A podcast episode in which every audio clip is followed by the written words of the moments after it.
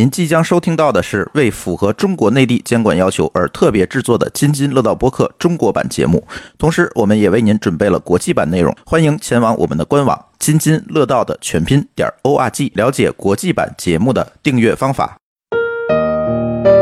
各位听友，大家好，这里是津津乐道，我是朱峰，为大家期待已久的这个理财方面的话题啊，我们终于开始录了。其实关于理财这个话题，那天我们发了一个公众号跟大家聊过这件事情，是吧，舒淇？嗯，就征集一下大家嗯想听的一些什么问题嘛。对，嗯其实这个话题呢，一开始大家说我想了解，呃，保险的事儿，但是后来呢，我们梳理完话题，发发现现这这个保险事儿太多了，啊对，哎，不仅仅是保险的事儿太多了，而是说这其实是一个大领域的问题。对，然后我才知道这保险东西这个属于这个叫什么金融范畴是吧？。对，对啊金融对范畴的话，里头涉及到好多好多，就不光只是说理赔这么买东西，然后就跟嗯跟上上保险这么一点玩意儿，就是涉及到很多，比如说像类似呃于资投产配置啊，对，投投资呀、啊等等这什些么问的嗯题，所以我们只聊保险呢，发现不够，所以我们就准备把这个节目啊做成一个系列，嗯然后这就是咱们这个系列的第一期。嗯，嗯，这个系列呢，我觉得由浅入深，先由浅入深，先保给险小白们先开个头，对保险是大家都需要的，而且你肯而定且会我接觉触得得是到大。家都不懂的， 哎，我觉得这几个大家都不太 懂。可能是小白们先需要开首始先会首先接触懂和，需要对到，的先那个 level 比较低一点，对慢慢先对入个门对儿，然后你后面才去考虑一些对更资深的东西啊。对对对，所以第一期我们就先聊一聊保险。今天我们请到了几位嘉宾，第一位就是我们的老朋友 C 哥，哎，大家好，嗯，呃， ，C 哥在我们之前录了，我今昨天数了一下啊，C 哥录了一共五期节目，都是打酱油这么的吧？多对你你自个儿都没想到对吧？我给你念一下啊，七十八期就是每逢佳节胖三斤，哦， C 哥专门作为一个健康管理顾问，然后九十六期、九十八期米大夫聊法律的那个那作两为期。法啊律顾问，对， 然后一百期、一百零一期，这俩聊的是啥来着呀？哦，呃那个伪科学，伪科伪学，啊伪科学上下 两期，作为一气功专家，哦对，一百四十三期是是作为丽丽医疗啊专家医，疗的家专 见证人吧，家属， 然后所以对 C 哥这次你打算当什么专家？我我我我是专业打酱油的， 我觉得通过这个各个方面的这个专业这个话题来讲，我会发现这个 C 哥是一个博学的人， 是哪个方向他都能够了解一些，都会懂一点，都能聊两句哈。嗯嗯嗯， C 哥，为啥为啥你会乱入了这期节目？对你这期来干嘛来了？ 呃，你一个写代码嗯的因因为我卖过保险，哦，你是一个前从业者，呃对，在一四年吧，嗯在一四年的时候是我去友邦，呃，做了两年的代理人，卖保险，啊，对，业绩怎么样？呃，还好吧，你嗯你一个码农，你去卖保险干什么呀？因为当时我觉得我需要了解金融啊，因为当时是，呃，当时旅人网被这个腾讯收购了嘛，收购了之后就想后边我要做什么呢自？ 财富自由了，财务自由就卖 保险去了是吧？呃，嗯这真达不到。当时就想嘛，就说后边我无论是去创业也好，还是说再换工作也好，核心问题还是说我应该挣多少钱，或者说创业的话，我这钱该从哪儿挣？那我的核心问题是说我得懂销售，嗯懂销售。那嗯那下个问题就是说我除了除了这个懂销售之外，我还要去有人脉，还要去。懂这个一系列的管理上的这些呃知识，尤其是对销售管理嘛，嗯，那以这个年龄看，一个外行去学这些东西的话，谁会愿意教你呢？嗯，当时找了一圈，发现，哎，找着了保险公司，保险公司愿意，意教你。 啊，你会发现，其实所有的事情都是一个金融问题、财务问题，对吧？对核心尤其就是创钱。对，对创业也是，其实嗯对，因为嗯你创业图什么呢？只是为了自我实现吗？那你不图钱好了，你业余你又不是王思聪，我操去做开源项目就好了 嘛，对对对啊，对。嗯啊，对对啊，，其实还是、对你最后发现的话，你你的困难、你的天花板其实也是这个财务问题。核心是要想清楚，这钱对于我们个人来说到底是意味着什么，嗯对吧？嗯啊，其实去学保险之后，发现也是，就说你要去销售保险，核心也是要解决你的客户他对于钱是怎么看的，他嗯想用钱解决什么问题，或者说他缺多少钱，嗯你怎么用保险来解决他的顾虑。嗯，你会发现这个不是一个普通的码农想到的这个对这这个领域对。对 对对，这是一个卖过保险码农想的。对，嗯这个马上这个高度跟我们就不一样了。 对，然后呃，介绍我们的第二位嘉宾庄庄。 Hello，大家好，哎，庄庄，我我这个庄庄是 C 哥介绍给我们的朋友，然后呢，C 哥呢一开始给我写了一个庄庄的简历，然后我就惊了，你知道吗？呃，是清华大学毕业的，清华的本硕本硕，嗯、就是相当于是就是本科和硕士，人家都是 在中国最高等学府出对。身的。哎，那你讲讲你为什么要去买保险了？这个我觉得这个这个太太让我觉呃，得这是一奇个怪 long 了。 story，我觉得。嗯，来来来，给大家讲一讲。啊， 这个是一个很长的故事。嗯你是不是遇到那个大概几万人问过你这个问题 了？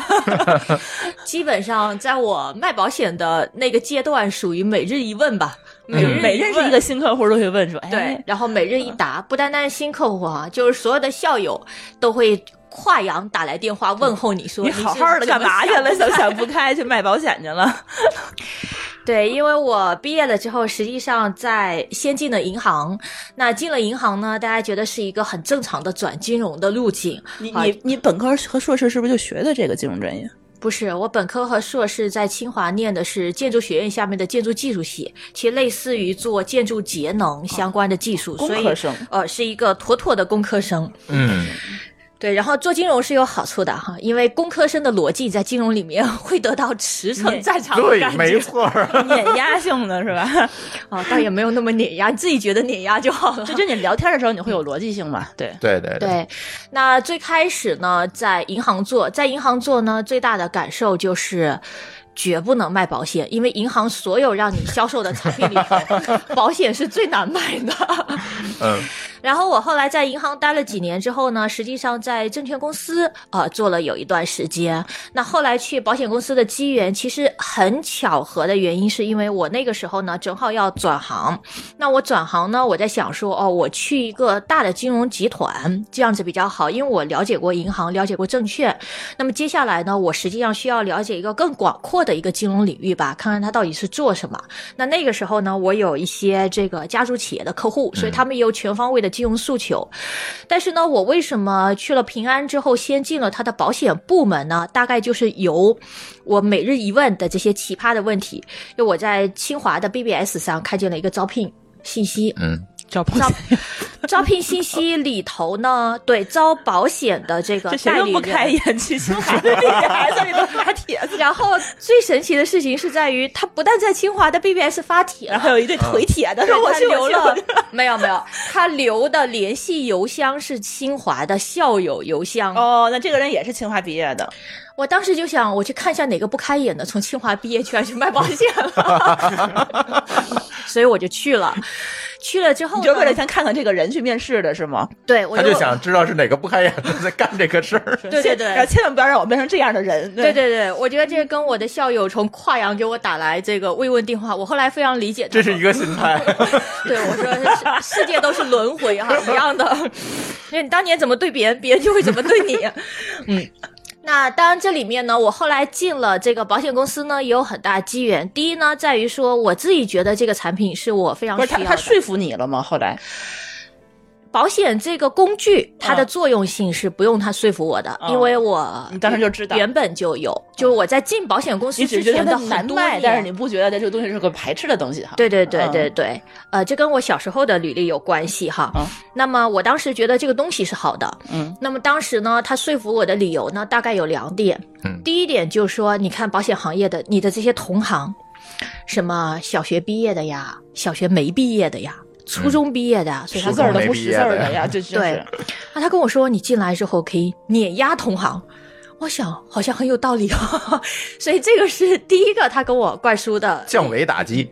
对这这这这这理由，这对，后来我发现我被骗了，哦就为是什么？你的知识，或者说你在某种程度上知识并不能碾压同行。那这个我们可以在后面聊一下。那么呢，第二点呢，他其实跟我讲了说，哎，我们的这个部门呢是平安里头高素质人才最多的，因为确实当时哈，我们部门里面大概研究生毕业的应该占了将近有一半吧。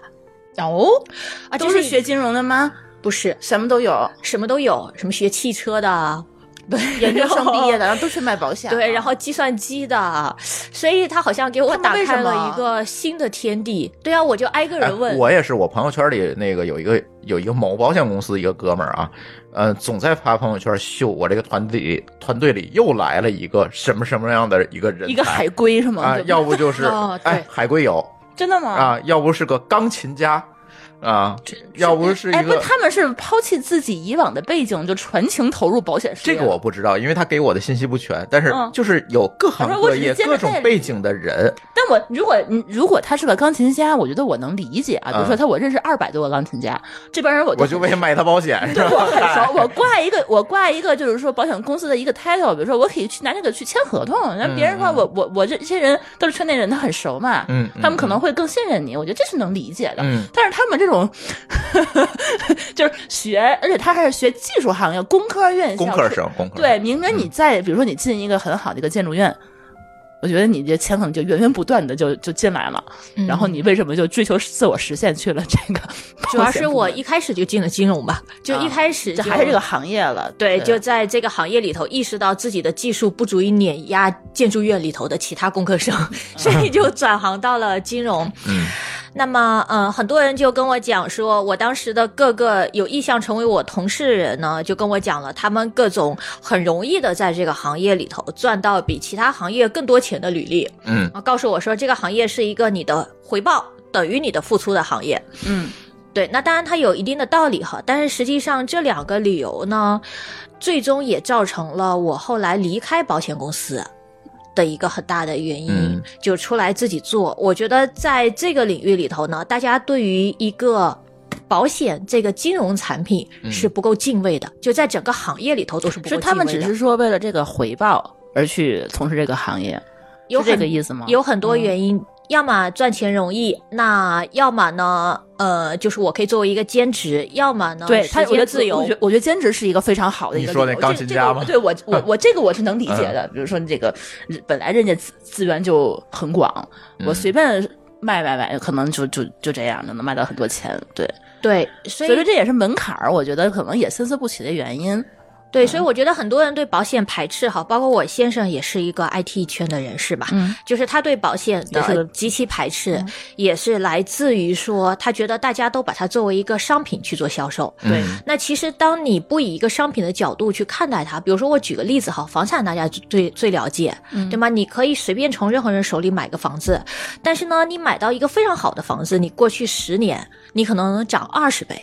你买到一个非常差的房子，你过去十年可能涨三倍吧。嗯嗯我觉得这里面的差距是巨大的，所以也造成了说我后来会发现，大部分人买的保险其实都不那么适应于他的家庭。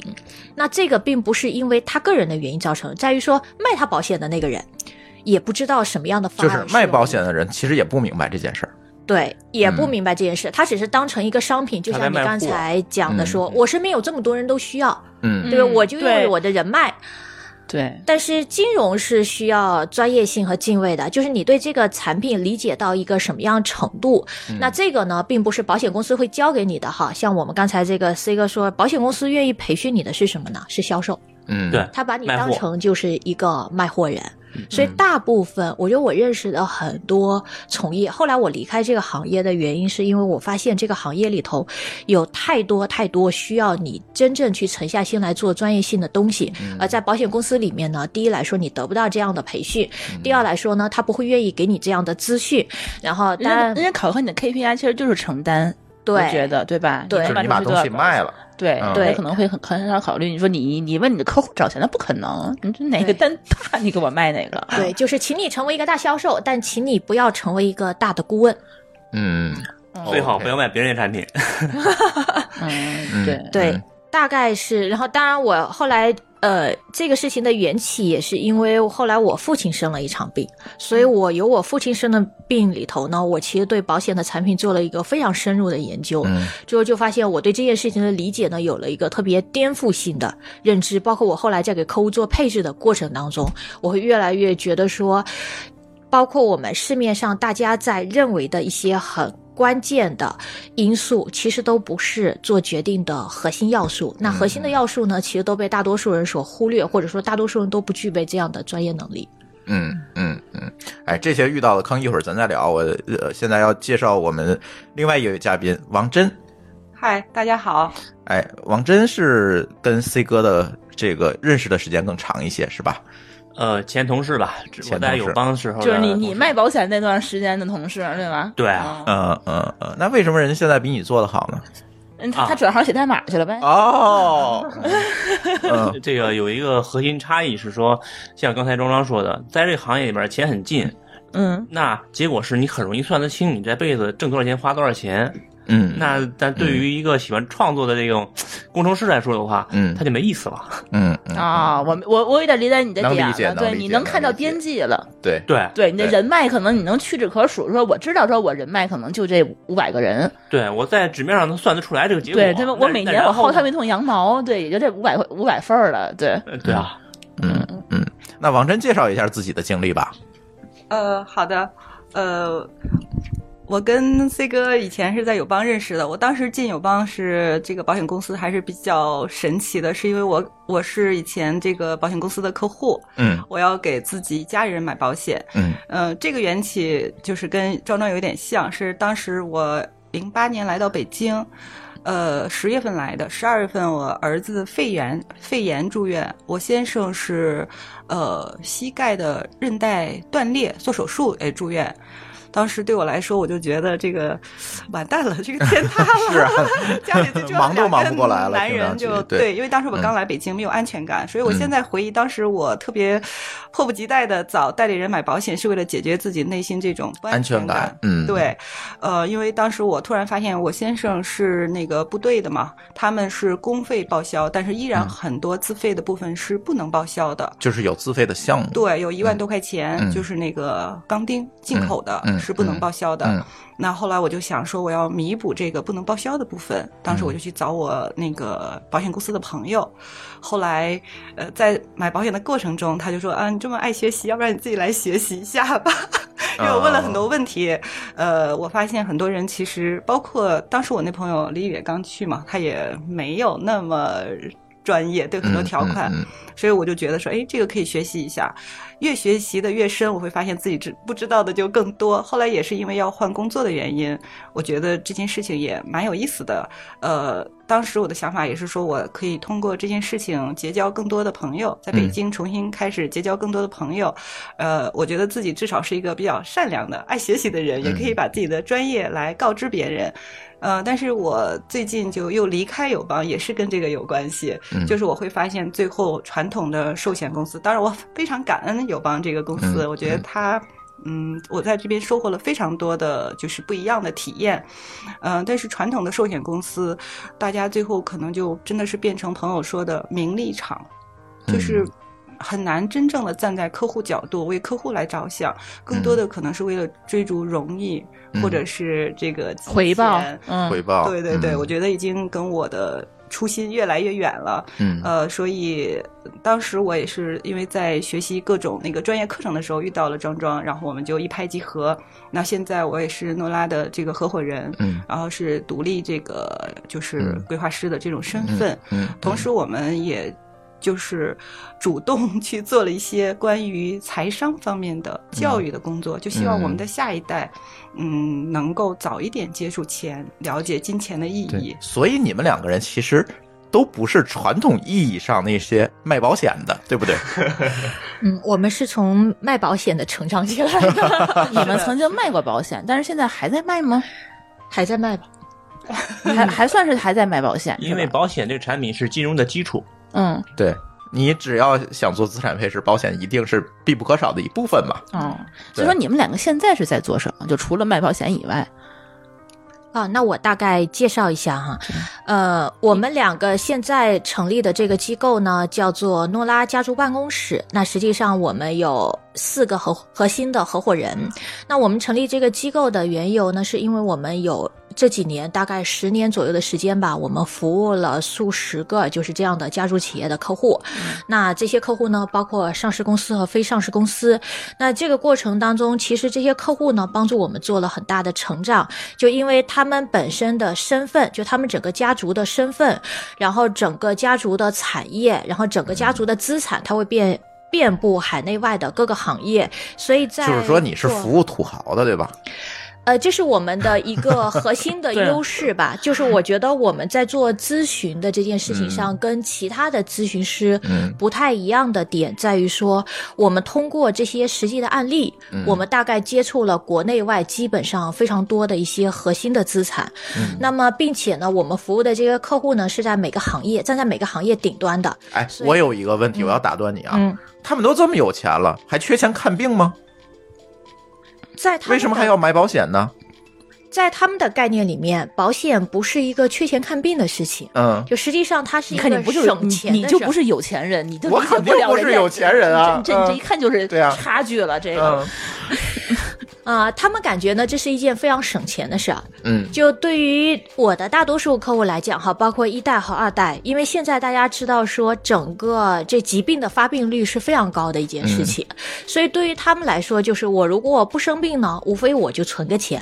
但是我如果生病的话，尤其对越有钱的人来说，比如说大部分的这种有钱家族，他生个呃，如果说患个什么恶性肿瘤，他会在三线城市的某个小医院用社保药吗？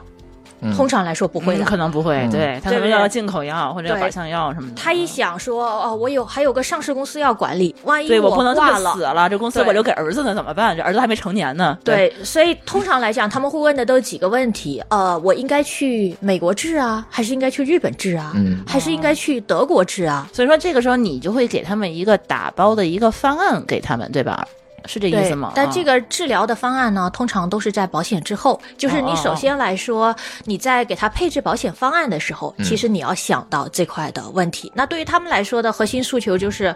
呃我每年可能花个十万二十万，嗯但是呢，我解决我未来出国几十万美元到几百万美元的一个治疗费。嗯，啊但是他也不缺这几十万美元或者几百万美元啊，你都是行业顶尖的呀还。是还是缺啊吧？我觉得对，我觉得有钱人之所以成为有钱人，啊对，跟你想的就不一样。他应该是人他对于所有的利润应该都是非常在乎的一件事嗯情，嗯所以对于所有省钱的方式， 我觉得他们可能会他更都是更非常更会在乎看重成本和他利润。们缺的对是现金流，嗯，就是说眼前十万二十万对我对我来说不是钱。当年我治病的时候，要从公司拿出这么多钱来，对公司的影响可能就会很大。对，嗯你嗯看朱峰，我觉得你应该就提高一下你的自自己的这个层次啊。嗯， 我这不是帮咱听友提问吗？ 不是，就是我我现在不太理解的，其实其实你现在就是你们两个刚才一直说离开保险行业了，但是还是在卖保险。我其实是想知道你这个区别，而就是说你们现在不是在帮友邦卖保险了，是这个意思对吧？是帮对全平台、全行业的所有保险公司都在卖吗？其实我们不能叫做帮哪家公司卖保险哈，哦我觉得我们现在的身份更多是站在客户侧，因为我们了解全行业的保险公司，呃，基本上国内的，包括海外的，像香港、新加坡、英国、美国、加拿大，所以实际上我们可以站在客户的角度呢，更清楚的告诉他说，每个地区的保险公司和保险产品，然后它已经发展到了什么样一个状况，它跟其他地区有什么核心的区别，哦，如果你未来要留学啊，或者如果你未来你的孩子要留学，如果呢你没有这些出国的计划，然后你要在国内养老，你怎么样配置保险产品是一个最好的方案，而不是说，嗯，我是友邦的，所以呢我只给你卖友邦的产品。明白。所以你们这个是不是就叫什么保险代理人？有这个词经纪吗、人吧？保险经纪人？我觉得其实还不太一样，嗯就在于保险经纪人，因为呃这呃个，这个我来解释。嗯对，咱先从那个土豪那儿拉回来，咱先说能为 普通人提供什么样不一样的你服像务。 C 哥说，对，对，首先，这个代理人呢，就像是厂商代理商的关系。嗯代理人实际上是代理这一家厂商的产品的人嗯嗯，啊，这个厂商指的就是保险公司了。哦，对，经纪人呢，是说我同时可以代理多家保险公司的产品，嗯但是呢，我能拿到什么产品是由保险公司说了算，嗯嗯嗯，嗯，他是不是给我这个货，那我得谈。那我也得看我代理几家，比如说我可能代理一家两家，或对者代理我所有家，呃，对对对对对，但是你作为保险代理人和经纪人来说的话，那你能去给客户配置一些这个私人银行或者说这个证券啊相关的资产吗？好像也不行。这时候就需要一个更宽的一个领域的一个角色来做这些事嗯情。嗯嗯嗯，保险就是其中的一部分了。对啊，所以，我们今天嘉宾能够站在一个更加中立的角度去讲保险这个事儿，其实这也是 C 哥为什么请到这二位嘉宾，帮我们请到这二位嘉宾主要的目的是吧？呃，以现在国内的呃行业情况来说的话，一个嗯保险的销售人员基本上都是在某个保险公司挂靠，哎，呃对，代理人或者经纪人，嗯嗯嗯，那你哦想我们普通卖保险的，他们叫经纪人，对吧？呃嗯代理人呃，一般来说嗯我们遇到的都是代理人，都是在保险公司里边挂名的，嗯嗯，对啊对，然后只有有少数人是在一些相对中立一点的平台叫经纪人，他可以销售多家产品、多家保险公司产品的这个这个角色嘛，嗯嗯，嗯、但他们都属于保险销售呃人员。这个领域的就是卖一家还是卖多家的关系，对对吧？嗯对嗯嗯，啊，对，而我们现在的话题呢，其实需要一个相对来说更宽一点、站在中立一点更高层面，我们对去看这比件如说事情。嗯我们涉及到香港、呃、加拿大、美国、新加坡、嗯嗯这些嗯地区呃的保险产品的时候，嗯那我们国内的代理人和经纪人就没有办法去谈了。他不是说没办法谈，他可以给你讲，但是他他没没有有资质吗？还是没有资质嗯嗯。 ，OK OK，对嗯所以说，他应该叫一个叫什么？怎么说呢？特别想用一句话抽象他们这样的一个身份，叫有点类似于我们咱咱们飞拉旅行那个办签证的顾顾问，嗯。对，可以我来给你整。可以这么说合资源，告诉你这件事情最终是怎么样来通过我的方案来解决掉的。是是是这对么理解吗？嗯，对我们更希望定义自己是这个行业里头的咨询顾问。嗯就我实际上服务，我实际上站的角度呢是跟客户同侧的角度，因为我做的是帮你去买，而不是帮其他公司去卖。哦哦那至于说我为什么能够帮你买到呢？就这个行业。顾问呢，一定不是入行一两年的人他能够成为的，因为你需要在这个行业里头有非常广泛的关系，比如说你需要跟这些核心的保险公司，然后以及，呃，对，然后以及呢，其他的这个经纪公司，它有一个非常明、非常好的一个交流，嗯，嗯嗯，OK，也就是是一个顾问的角色了。嗯，那我就明白了为什就么是说 C 哥你可能不对像这个呃客户买保险以后到公司这边特别高的一个返利的这种情况，你可能是说你收顾问费，向客户收费，然后人家怎么赚钱咱就不管 了，好不好？ 对我们不建议客户多付我们点钱的， 如果他觉得我们的顾问非常有价值的话，啊对呀、 那对行呀、吧对呀、对。然后那个，其实呃我们把这个话题引回到这个保险本身啊，嗯刚才说了很多他们在做的事情。那么，呃，在这期节目之前，我们也请呃也请我们听友提了很多的问题。嗯然后我就其实就发现一个特别有意思的现象，嗯就是大家觉得，咱就不说这个，因为他们是顾问哈，咱咱就咱就不那个忌讳这个话题了。所有人几乎都认为卖保险的是骗子，我觉得这是一个行业认知吧，这可能一个人说是骗子，大家可能都都会觉得说啊，那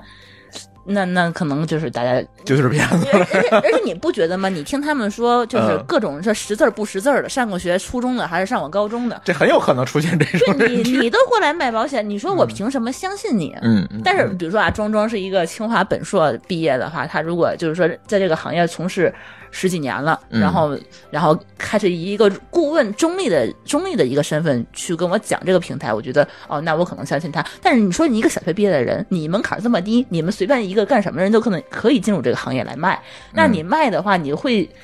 你你这个人我都不可信。嗯，我觉我觉得这大家可能都会有这样的一个感觉啊，庄庄的从业经历里有没有被别人当做过骗子？有啊，思考了两秒钟， 哎很多吗？呃，我被别人当做骗子呢，可能还跟你刚刚说那种情况不太像。就我被别人当做骗子，是别人问我说：“嗯，你作为一个清华的，你来卖保险，你到底是为什么？”所以他们纷纷产生了一种，你要么就是为钱，要么就是为利。这个行业到底能赚多少钱？这个行业到底能给多少利？他们思想太狭隘了，我觉得。对，哎，他们思想太高了，都在商业的层面上，对我还没有到这种程度。但是我觉得刚才说那个其实是一个很普遍的现象，那包括来说，我父母到现在他依然会觉得说卖保险的是个骗子哈。你爸妈也这么觉得啊？对对对，因为我爸妈都是医生护士嘛，所以他们实际上是算是专业人士吧。嗯，然后他们就面临的说，从我小时候几岁到十几岁哈，到二十岁，他们身边有很多人跟他们推销保险。嗯，那这啊些对人、有可能对大这夫个大夫医生对会对会对会有，对，那很多就是小学毕业的，或者说退休的姐姐妹妹，没事儿干了，对对，啊去干买保险，对，然后顺带赚点钱。所以我爸妈对保险行业的认知就是，没这挣个行业不是看挣起钱来、嗯来钱很快。嗯但是呢，感觉进这个行业的人呢，都是为了赚钱。一问他们这个东西合同呢，因为他要签很多合同。我嗯爸当时的感觉就是，签这合同感觉就跟签手术同意书似的。但是哎问题是， 对他作容为一易个代入这个，对，他说他作为一个外科医生，他是很专业的外科医生，所以他知道说哦，签手术同意书要就是跟吓唬你主任级别的嗯，签一下。他说，但是我感觉我签这手术同意书，对面有可能是个住院医 生，且这件事情我完全不知道。然后我签了很多手术同意书，那、 这件事情给他造成了一个非常大的心理阴影。对对对对，我我觉得是这样，就是如果对方的认知。呃咱们讲的不是对保险的认知，讲的是对整个的这个世界的认知。如果跟你不在一个水平线上的话，你很难对对方达成信任。你明白吗？比如对面坐的是一个小学毕业的人其实去跟你聊保险，举个简单例子吧，你像嗯你现在做区块链儿，不也经常被人说骗子吗？呃，我还好，我还好，我不发币，我不发币，我不发 币，对，所以我们还好。其实我也也特别享但受这这个行个，业就像是嗯骗子，所以对我特别 享受区块链这个这个行业就去你做，从事这个行业，你就别人总觉得说，那你即使不发币，你也是个骗子，因为这对个对行业里绝大多数都是发币的骗子对，。就是拿，就是你任何一个币，它都是你就不发币，不发币，你干什么？你来干什么？ 对呀、你还能干什么？ 对。啊 这我觉得可能差不多。对，所以所以所以你父母后来对你有，就说你不让你干这个，或者是就嗯又或者说让你怎样嘛？你就后来或者说后来理解你了，有吗？我父母一般处于说，当别人问他说你女儿是干什么的，我父母会非常斩钉截铁地告诉他说，我女儿在工商银行工作，即使我离开那家机构已经非常非常多年了。 所以，我身不边承这认这件些事儿。对叔叔伯伯大概都不知道我曾经有这么一段工作履历。对，其实我能够理解，就是说这个门槛低，嗯，门槛低，因因为你想啊，就像刚刚我跟 C 哥说，你你比如说你就朋友圈里头就就最好几多个买保最险多啊，最多两千人嗯或三千人，你把这个这三千人每个人他都认识你，加了你，愿意愿意去找你卖保险，你把这些人都吃透了，你每年的其实能赚很多钱，是的，你也没有什么门槛儿，你他可能找你卖一年，他会找你卖很多年，这是自然续保，因为是说嗯寿险合同，呃，国内目前最短的是十年，嗯嗯嗯，啊、那就意味着我出一单，我可以吃十年，虽然后边是越吃越少，但它也是有啊。对，所以嗯说我只要保证每个、每年可能都能就多认识这么十个人，能在 我而且这这卖十个人在出去十年里都没有挂，嗯挂不挂他们考核嘛，不考核，但是你挂了就没有续保这件事儿哦，了呀。对对对对对，那啊我就得再认识十个人，就这啊就对 OK 对对对了对。所以说我我也认识一些就卖保险的朋友，他们一天到晚就吃喝玩乐跟那些客户，多认识点人。然后说哦，那我卖保险的时候，我第一个能想到你，嗯嗯。然后我不用再去找别的这个经纪人了，就这这可以做是到了啊。销售套路嘛？你嗯哪个公司的销售不都是这这天天找客户吃喝玩乐吗？嗯，对，所以说你们也不能怪这个行业说是门槛低，它这个确确实嗯是现状就是这样。嗯对，嗯，其对实这个天天跟客户吃喝喝的，反倒是显得好多销售不够专业，这也是为什么被人称为骗子嘛。嗯嗯嗯。啊，他除了这种行为之外，他可能没有更专业的这种方法去把控呃你方法去对传递这对个概念，对对去对达成他这个销售目的。只能靠喝酒。呃，有可能，嗯嗯， 感觉这说的是银行的贷款套路。 OK，好像差不多是吧？对，因为我觉得其实跟客户吃吃喝喝，或者说我们会非常强调说，即使我们自己哈，我们也需要时刻跟客户在一起，因为你要了解说这个客户的诉求。嗯他的诉求呢，并不单单是他今天说我赚多少钱，而是说他对生活真的有什么样的一个期许。但是呢，这只是第一层面，在第二层面上，如果你对本身的这个金融产品和金融制度没有核心的了解的话，那么实际上你即使了解他的诉求之后，给出来的方案嗯也不会是一个核心的合适的方案。嗯，所以我觉得这个是很多的区别吧，就是。举个例子哈，就还说我父母当时的那个例子，嗯，他们对于保险呢还算是有个正确的认知，就实际上他会觉得说保险是一个合同，嗯是一个你我签订的协议，但既然说这个东西没有实物资产，就没有个房子摆在那，只是你我签订的协议，那么在签协议的时候，你我是不是该把这个协议的内容讲清楚？对，但是我们会发现说，即使到今天，我们身边很多跟我们介绍保险的人，他也很难把这个合同里头的核心的条款和关键的字眼给大家解释清楚。是他自己也不理解，还是说他就诚心刻意在隐瞒？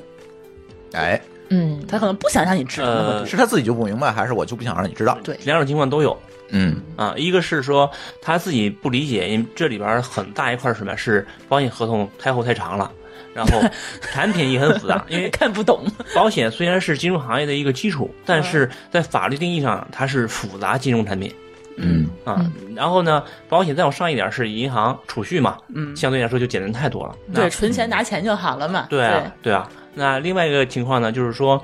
呃，他可能不愿意解释，这里边包含两个因素，一个是说太厚了，我给你讲一遍，我得花多少时间啊？我我有嗯还的不如事跟儿我下个人喝酒去啊，呢。对，有的时间啊干点这是别其的，一嗯对，其二是，如果讲那么清楚的话，那你可能不买了，卖不出去了啊，对，因为是他所他想销售给你的产品，可能跟你的购买预期并不相符，嗯，对吧？对对对对对对，有有可能，对，对吧？对因为好多产品被被这个销售人员讲成一个万能的，实际上它在这个理赔方面可能很窄，就一点。嗯保障方面嘛，可能更多的是一个呃产生利息的一个一个角色嗯嗯啊。但他要是讲清楚了呢，你变成了那不对啊，我想我想买保险是为了治病的，那你你怎么给我卖了一个产生利息的东西呢？ 嗯嗯，对吧？对对对。哎，把这个话题拉回来啊，呃，我们有很多朋友说，第一个他的认知就是卖保险的都是骗子。刚才咱聊完这个话题了哈，呃，具体这个刚才 C 哥讲的这个保险条款的问题，我们一会儿还还会接着聊哈。第二个大家的认知是，其实这个焦点就在社保上，有一部分人认为我上了社保就叫我买了保险了，这是一部分认知。另外一部分认知说，社保是骗子挺多的，挺多的啊确实，有我交社保就是交税，嗯，但用没有，嗯，有这样的，对吧？哎，庄庄你怎么看这事儿？嗯，我觉得社保哈，它跟商业保险还不太一样，因为在中国的社保呢，兼具了两重功能。第一重功能是它的资格功能，嗯，就是我们都知道，比如说你在北京要买房。要买个车，你一定要交满几年的社保。我觉得这个就是第一个它很核心的点。那么为什么会出现这个点呢？原因在于大部分社保基本上它承载的另外一个功能叫做劫富济贫，嗯嗯嗯，对不对怎么解释？就是如果我收入很高，实际上、把你把你的钱给别人了啊，对你第一会发现呢，你交的社保也很高。对，然后基数也很呢高，第二件事情呢，你会发现像我的很多客户呢，他会觉得说，哦，因为我收入很高，所以我生病了呢，我应该去国外治。哦，感情我也用不上国内这医保。嗯嗯，对吧？然后呢，我收入很高呢，对我到时候养老呢，我也需要很多钱。这养老金呢，第一是说每个月扣几百 可以不管用啊，嗯对，第一是说他交的比较高，因为他有一个公式哈，就是养老金有一个公式，典型的就是一个劫富济贫的这个公式。那么呢，当你交的很多之后呢，你未来领到的其实也不比。那些交的少的人的比例来的高。第二件事情呢是说，他如果是一个每年都要花掉五十万人，嗯他也不期望说他以后靠着这么一点养老金来过活。对，不够过的，对，所以我觉得这个是第一个层面，就是很多人，呃，很多。收入稍微比较好一点的人呢，他会不太用得到社保。但是从另外一个层面上来说呢，社保也是一个很重要的基础保障，就在于它覆盖了商业保险里头一些不太能够覆盖的内容，比如说，呃，社保有一个很典型的这个。就是它在社保药范围内，比如说它会报百分之六十、百分之七十和百分之九十。嗯，那么大部分商业保险做的是什么事情呢？如果你说哦，我商业保险要覆盖掉我所有的门诊和住院的费用，那是一个非常高的保费。嗯但是你说，哎，我商业保险呢，不管门诊的这部分，好，我认为门诊的都是小病，那么呢，我在门诊呢不会用到特别多的自费药，这部分呢我交给社保来解决。那么商业保险呢，就会大概从几千块钱呢变成一个几百块钱，就只负责住院方面的事情，包括你可以说，哦，我商业保险呢在一万以内的这个额度我都不管。嗯这部分呢，我依然交给社保来解决。那么它可能呢，又会是一个更低保费的事情，所以它实际上社保解决的是一个非常非常基础，嗯就是越普通的病症会用的越多，越普通的人群呢会用的越多的一个前期的医疗费用。嗯，和基本的医疗费用，那么商业保险解决实际上是后面的比较个性化的一个需求。嗯好，所以商业保险的定义呢，它在于说它有一个概率的定义，就当这嗯件事情并不是每个人都要理赔的时候，你能用比较少的钱干一个。撬动一个比较大的杠杆，获得一个比嗯较高的赔付。但如果它像社保一样，从比如说从一千三百块钱开始，它就要管的话，那你要花非常非常多的钱嗯，来获得一个相对还可以的。所以我们可以认为社保是一个兜底手段，对，是一个最基础的。你所有的保险的基础应该就是跟医疗有关的保险哈，这个基础应该就是你首先要有社保，对否则的话你的商保会非常非常贵。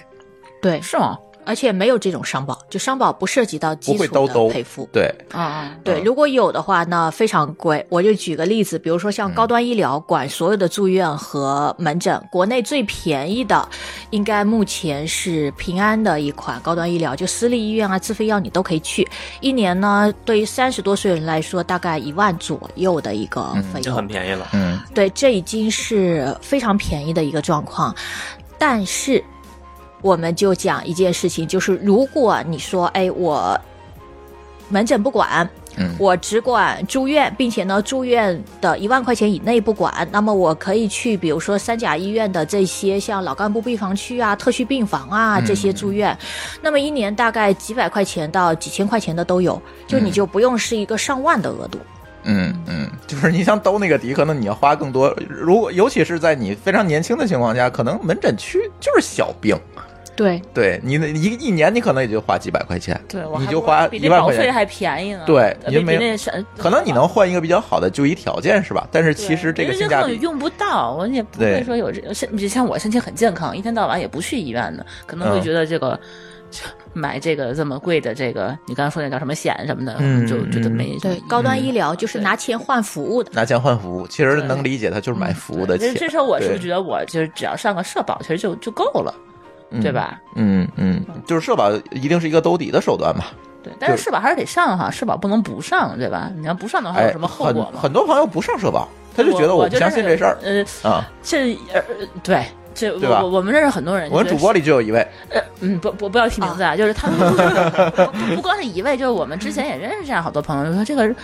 为他这个，我觉得在有一有几年，就咱们零几年到一几年，就刚嗯开始那阵儿，就是那个时候，咱们天津创业还没有说强制大家必对须得对上对社，保，零五年之前是不强对制的，，甚至大家嗯你想可以不不是不止零五年，我觉得咱们公司当时被卖之前，一零年之前，咱对们他都没有就说没有在强制强的制上全对上，公公司一对，般是为了节省这个对对对这个这个成本，就不给大家上。然后大家一开始就说我要求就不上，为什么不上呢？我觉得这好像是叫什么国家税。他觉得是这个意思，就是说嗯我我给国相当于就变相交税嘛，这有有好多是这样的一一个思维，对的或对者的还有人就是说我现在上的这些社保其实就是给现在退休那些老年人发的退休工资，嗯对，养有老的养老金就是这样的。就是这样的哈，就拿我现在交的钱去养我妈妈，对，如果从这个角度上来说，那其实还是应该上的， 因为你养的是那你妈妈直接把钱给你妈妈不就完 了吗？对 啊，嗯对，我觉得养老金的亏空现在是每个国家呢，它都不得不面对的一个问题。尤其嗯当我们进入老龄化了之后，但我觉得社保是一个制度的前提，就在于它是一种国家信用。啊嗯就它作为国家信用是说，我们现在面临的这样的困难，但是呢，需要国家来解决，我们只是不知道国家用什么样的方式来解决而已。但是这是国家责任的一部分，对，所以我觉得它并不是一个会轻易破产的东西，因为如果国家信用轻易破产，大家就想我们现在在银行存钱，嗯其实奔的是什么？嗯，不也是国家信用吗？对，对吧？嗯有道理。那包括我买房子，嗯，就如果这个国家连养老金都发不出来，我觉得大概，嗯，从贫富比例上来说，需要养老金的人在中国应该占大多数。对，呃，这些人相对都是比较容易揭竿而起以及被煽动的吧，对，所以我觉得很难有这种状况。那么这些就影响社会稳定了。你这个对东西对如果出问题，对，它是一个蛮影响社会稳定的事情。那么第二个事情呢，我觉得实际上是说，它既然是一个国家制度，那国家为了绑定不太需要社保这帮人上社保，它一定会附加一些政治权利，比如说我刚才说的买买房、买车，对啊，那其实对，你没有没有未来嗯社保，你不能买房，交满五年，对孩子上学你们落不了户什么之类的，对，对，那你未来不知道他会在捆绑什么样的一个政治权利，但这件事情呢，我的原则是说做，尤其做金融的人都这样哈，做金融的呢，尤其不要跟国家意志相抗衡。对，就只有嗯你顺应国情的时候，你才能有资产有更稳健的增值嘛。就最简单的例子，就我们过去买房，嗯，对不对对，其实你对就是顺应了一个国情。对，没错，嗯嗯嗯但有些人会觉得说，我可能，哎，反正我铁了头要移民了，我就不上这个社保了。你觉一得定可以取出来吧？可以吗？嗯，我觉得如果说我真的明年要移民了，哦嗯那你说我今年不想上这个社保，我觉得也没什么。嗯，就那就移民呗，因为你到，比如说你移民到美国之后，美国有让你每天要勾选的商业保险啊，对你去那边买嘛，对，对就是买一美样国的。社保吗？ 嗯一样， 你到那边还是要上社确上保实，其险实，在的。国外，我听说他们大部分的工资收入都是去交保险，啊比咱们国内的收就是交的比例其实高很多。国外的保费是很贵的，嗯嗯呃呃，他们公司给交吗？我也不知道啊。但是我知道狗说他好像说有百分之三四十吧，四五十的收入都是交保险甭管谁交，不都是自己挣的吗？对，反嗯对，正就他是们交多少的问题嘛。对啊，对，呃，其实这个问题是这样，特别有意思的一个情况，就是其实可能我们很多的听友都不知道，美国是没有全民医保的，是是吗？那他们保险就只能是自己去交呗，只能是商业保险，就找就你是们这样的代理人。不是啊不嗯是公司给他交，公司雇主啊啊去交。哦，如果你没有，有工作，那你就没有保险呗。你就没有保险，嗯嗯对，会有这个情况，你也可以而且非常自己交非常贵，自己交也行，就是就是非常非常，即便是雇主给你交，也是非常非常贵的。所以很多的美国人是没有保险的。你记得霍师傅前两年去钓鱼吗？嗯，不记得了。跟一群美国人去那个去一个偏远地区钓鱼，哦嗯他们拉肚子怎么办呢？对，然后那些美国人就非常担心，吃饭说啊万一吃坏了，这儿就是很边缘嘛，说我只能叫医疗直升机来，但是我并没有医保，交这可能钓个鱼就破产了。嗯对其实奥巴马当时推行的那个主要政策不就有有那个全民医保吗？对，后来对不是被但是那个黄了，对，对这这里面就有很多利益上的问题，这个回头等找霍师傅聊一期，就是黑美国的时候咱再聊这 事儿。对，黑美所以说这些没有上社保的他们人也很担心自己会生病，那当然了，对吧？他嗯对可能就感是冒发个烧就什么的咱咱就不说美国人，就咱周围的人，很多人很多朋友不上社保，是因为他不会有事儿，他不发他不生病，他不感冒不发烧 啊。对他觉得他他年轻力壮，吃不草会的有吗事儿。吃草他也会中毒啊，他对吗？嗯，对那那你说会不会这些人就不上社保的人，就是说一旦真的是有事儿，他不去看去，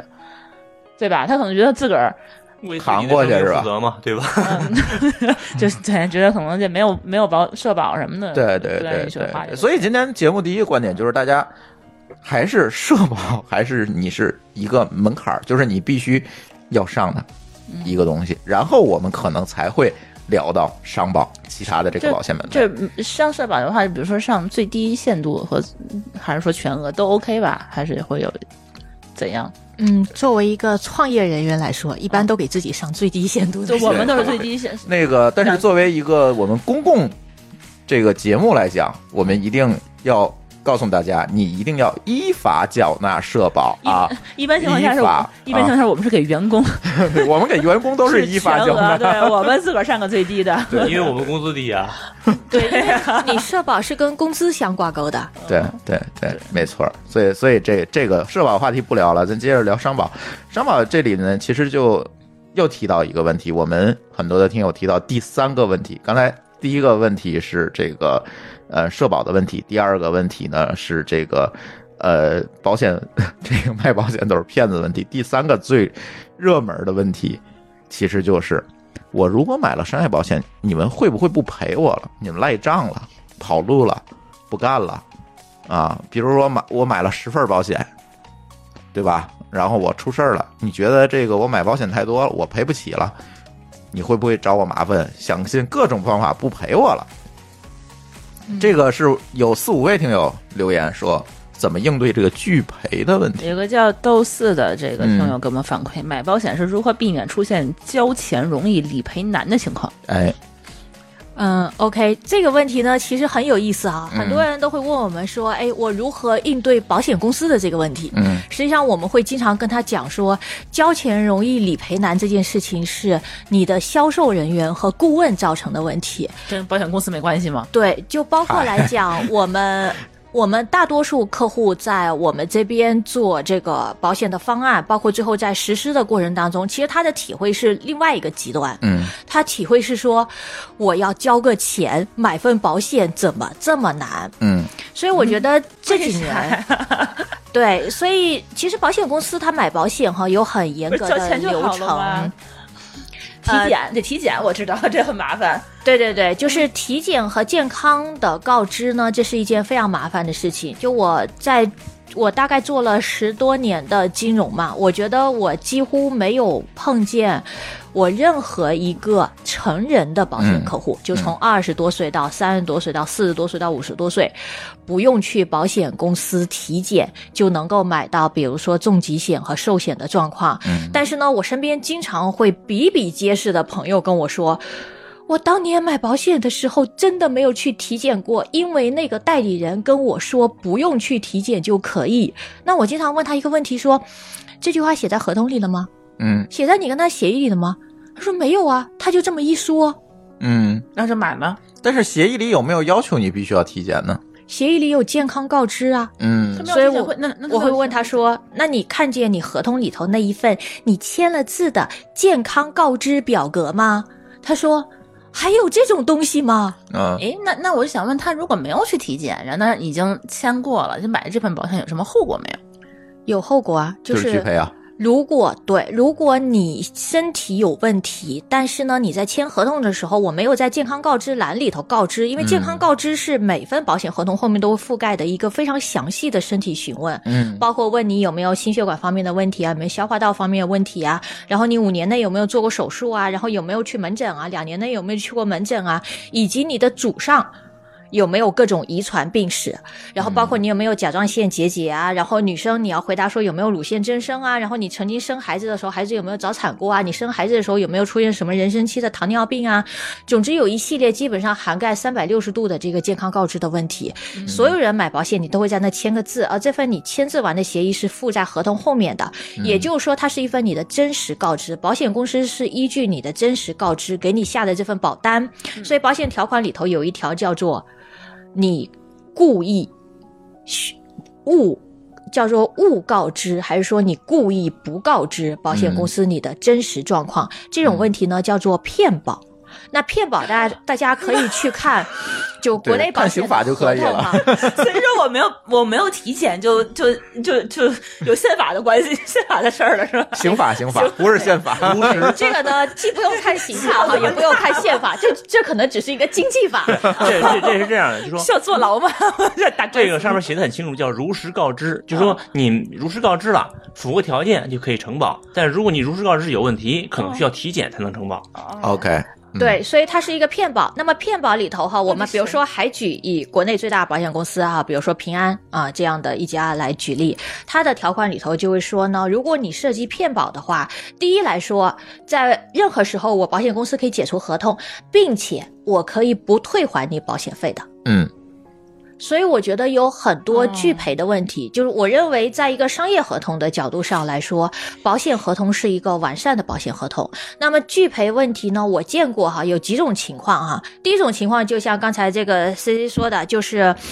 呃，这个保险呢，它本来比如说保的是大病，但是呢，你的这个销售人员跟你说，你只要生病了都管。啊，然后这个客户对呢、也不看保险合同，一生病了之后呢，发现保险公司不赔，开始跳脚说，嗯，保险公司是骗人的。我觉得这是第一种情况。第二种情况就这几年，包括在香港保险上，经常有人会拿这个来说事儿哈。其实，在香港和国内都很普遍，就是你在投保的时候告诉保险公司，我什么问题都没有，或者呢，我甚至有客户呢，他告诉了销售人员说，我有这个一二三个问题，最后发现他健康告知里头什么都没有，销售人员自动帮他抹掉了。隐瞒了，告诉你那说，那这不能你说用我提我的问题吧？这个这销售帮我得承承担这个叫什么法律责任是吧？但是你的你合没同有，证据，你的合对啊同你签字了，对啊你签了你回执了，签字是没有的，对嗯你签了回执了，就代表说我认同这头这份合同里头我的所有签字内容。天哪， 我可能根本就不会仔细去看它。对，对所以我觉得这个是一个专业素养的问题哈。对那后期可能就会出现各种理赔啊等等一系列问题。那我觉得第三个说保险公司经常会拒赔的人员呢，在于他会看见网上很多的案例，这些案例呢，基本上来说只截一个片面，比如说这案例会说这个人买了保险。但实际上，他既不会说这个人买了什么保险，那也不会说呢这个人买的保险是在什么时候买的，也不会说这个人是因为什么原因挂的，嗯或者他挂的原因里面有很多细节的问题啊。最终大家就会得出来一个结论，因为我觉得负面消息最容易传播嘛。就当有啊对一个人对对跟你说，对你看那家保险公司特别没天良的，对，所他有居然人不都赔。有有有共情心理的人就都出来了。对，然后所有人就会一块开始说，哇，我就说嘛，保险公司都 骗人的。他们本身这就有立场已经对在，脑子里首先面了那个对保险的这个销售人员就是个骗子，然后又看到了这么多案例，嗯，然后就是呃出现了一个推论，你看保险公司跟他们是一伙儿，他们都是骗子。对，然后各家保险公司还会互相 PK，比如说出了一个友邦拒赔的案例呢，其他保险公司的人呢，他不会研究这个案例的真实性，他会先开始引用，然后呢加一句注释说，你看友邦是个骗子，所以你买保险要来我们公司。嗨，哎这何必呢？互相拆那你台。说黑的不都是整个行业吗？这个那很多人不觉得吗？嗯嗯嗯，我是平安黑友邦，友邦黑什么太 平洋，就是他们用轮着黑这是吧？ 个例子来回。 对，所以说最后弄得大家都不敢去买保险了。对，所以我觉得这个问题更多是由于这个顾问嗯他本身的专业性嗯和责任性，所以我一直强调说，在任何金融行业其实都是一样的。嗯，就包括来说，我们买银行的理理财基金嗯然后我去做投资基金，那你怎么判断说这个基金好与不好？前提第一步就是你需要找到这个行业里头非常专业、嗯负责任且资深的。我觉得负责任是第一位，专业是第二位。哎，我觉得对这个这个问题就是就有点大了啊。这个一般情况下，像我们这这等普通良民，我怎么才能找到这个专业又负责任的这个行业内的这个人？比如说，我们一上就北上广深，我们大城市还好，我认识 C 哥，我就认识你，所以说我嗯能找到你。但我们还是这个斗四这个这个听友跟我们说，那你说像我们这种八九线的小城市怎还么九线啊！天哪，或者我怎么办？我怎么办？小县城嘛，呃，对，嗯这这些我想买保险的话，我也不认识这些人，对呀、呃我觉得第一个就我怎么知这是怎么分别它？对，嗯，分别它呢，呃，我倒是有几个方式哈。我我觉得首先来说，认识专业人士呢，它是一个相对来说比较容易的一件事情。就第一，再说，比如说大城市，我们总是有一条线，对吧？从这个 C 哥链接到我们这边，嗯那。呃，如果你知道了之后呢，其实很多会有网上的平台，那包括来说，我们也都有嘛，所以你可以通过网上去找这个人咨询。那我觉得判断一个人相对来说还比较专业呢，从保险这个事情上来说，有几个基本的要素。 嗯，我一般来说会通过这个方式去跟同业沟通。第一个基本要素就是，好，你能不能把这个合同从头到尾跟我讲一遍？你给我详细的解释我一我遍，不看，我让你给我念一遍，是那意思吗？或者需要 解释的。解释对就是要让你需要明白。解释对，因为合同里头会有很多专业术语。嗯包括你会有很多问题，比如说像很多人会问说免责条款，你跟我讲讲这个嗯事情，对不对？就是把合同从头到尾讲一遍。那第二件事情呢，我通常来说，比如说我在呃看这个医疗和重疾险的时候，我通常会问他一个事情说，好，那你把这些病种跟我解释一遍。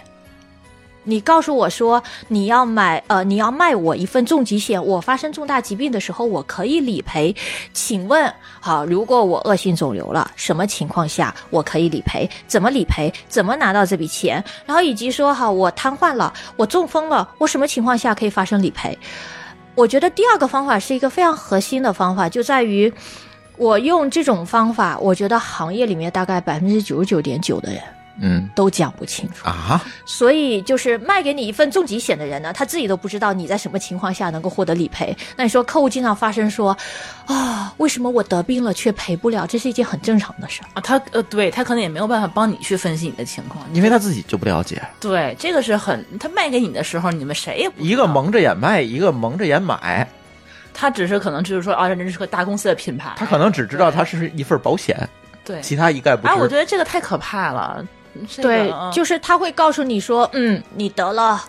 恶性肿瘤、心脏病、啊中都是风可以赔，啊然后肾衰竭等等都可以赔，但这里面有很多赔的情况和很多不赔的情况。嗯所以我自己就是经历过这个很大的痛苦嘛，因为我父亲就是得了中风，嗯，完全不符合保险理赔的条件，一分钱都没有赔啊他到。为什么他为什么不不符合？啊、这个就是我可以这个大概简单讲一下哈。我父亲大概是四呃五年以前，嗯，他就得了突然间的那个脑中风，嗯然后就去住院。住院之后呢，我其实非常仔细的研究了一下所有保险公司对于所有病种的这个条款的定义。那因为我父母都是医生哈，所以我顺带这个也研究了一下国内的以及国外的。那我父亲大概中风三个月之后呢，他前三个月是一个急性期啊，然后他到第四个月的时候，其实他就稍微好一点，这个时候你就可以开始做康复了。稍微好一点的概念呢，就是他中风的时候，他右半边都不能动，嗯，右手和右腿都不能动。稍微好一点之后呢，他的手指就可以动弹两下。然后呢，脚趾也可以动弹两下。这个时候，我就拿着保险条款，我就问我父亲说：“啊，爸爸，你这个算是几级偏瘫啊？”嗯，然后他说大概能动一下，大概就是三级或者四级。他嘴还能说话，还能够这个对对，然后他还能说话。然后我非常绝望的看了一下国内的这个条条保险条款哈，对中风的定义是说，第一你中风了，然后呢，第二你要等到半年以后，嗯，第三呢，你必须完全丧失某种功能，比如说你完全不能说话，嗯完全不完全能不咀能动嚼，嗯以及你完全不能动。然后那个时候他住在一个很大的病房内嗯哈，所以我看了一下他病房里头这些二十多岁中风的人和四十多岁中风的人，以及七十多岁中风人，我突然间很绝望的发现说，都不能在赔。现代的嗯医疗条件下。他过了三个月，他嗯能动一点的概率是非常高的，我就没见到完全不能动的。啊、然后呢，你就完全赔不了。这个是所有保险公司的条款都是这么写的，还是说有个别的保险公司它会赔？嗯，对于国内来讲，嗯因为国内的前二十五个病种是保监会规定的，嗯，就是它所从谓的大病或者叫重疾，对是吧？它从嗯有到现在，嗯，呃，都是这么样的一个定义，没有更新过，就是谁家卖的都是这样的。谁家卖的都嗯必须是一样的，嗯就你是不能改的。所以我们后来接触了很多海外的保险，嗯我觉得看保险呢有另外一个角度哈，在于说我们有好好多家族客户都是本身是做医药的，嗯所以我其实。呃，经常会跟我客户聊的第一个问题就是，你愿意站在现在买一个保险，还是你愿意站在十年，嗯就站在一个五年、十年、十五年、二十五年的长度来看医疗发展的趋势来买一个保险？那么呢，因为海外的整个市场呢发展的比会比国内呢稍微早一点，所以他变成他更了解，他在病种定义的时候，他会更了解说在每个疾病里头，它医疗手段的一个变迁嗯带来一个变化。那换句话说，如果我说我得了一个脑肿瘤，我非得要开个颅，那大家知道现在有很多微创手术，对那你微创属于开颅的范围吗？不属于。啊，不算。 对那我还是不要微创了，直接开盖儿就好了。对，但是有微创的时候，你会选择开盖吗？不对啊呀会，对但不对关？键它不不保，那因我为肯定它水有伤风险和对损损伤和风对险啊是完全不一样的事情。就是医疗发展到微创，一定因为微创比开盖好很多。呃对对，所以呢，在很多保险产品上，我们其实经常跟大家讲说，配置并不是说哦，我全部买国内的就一定好，我全部买香港、新加坡的也一定好。在于说，当你如果关注到一个医疗领域的变迁的时候，你会认知到说，好，我需要有一部分救济能够解决问题的，另外一部分呢，可能我要关注说有没有那么一些保险公司它设计的这些病种的定义里头，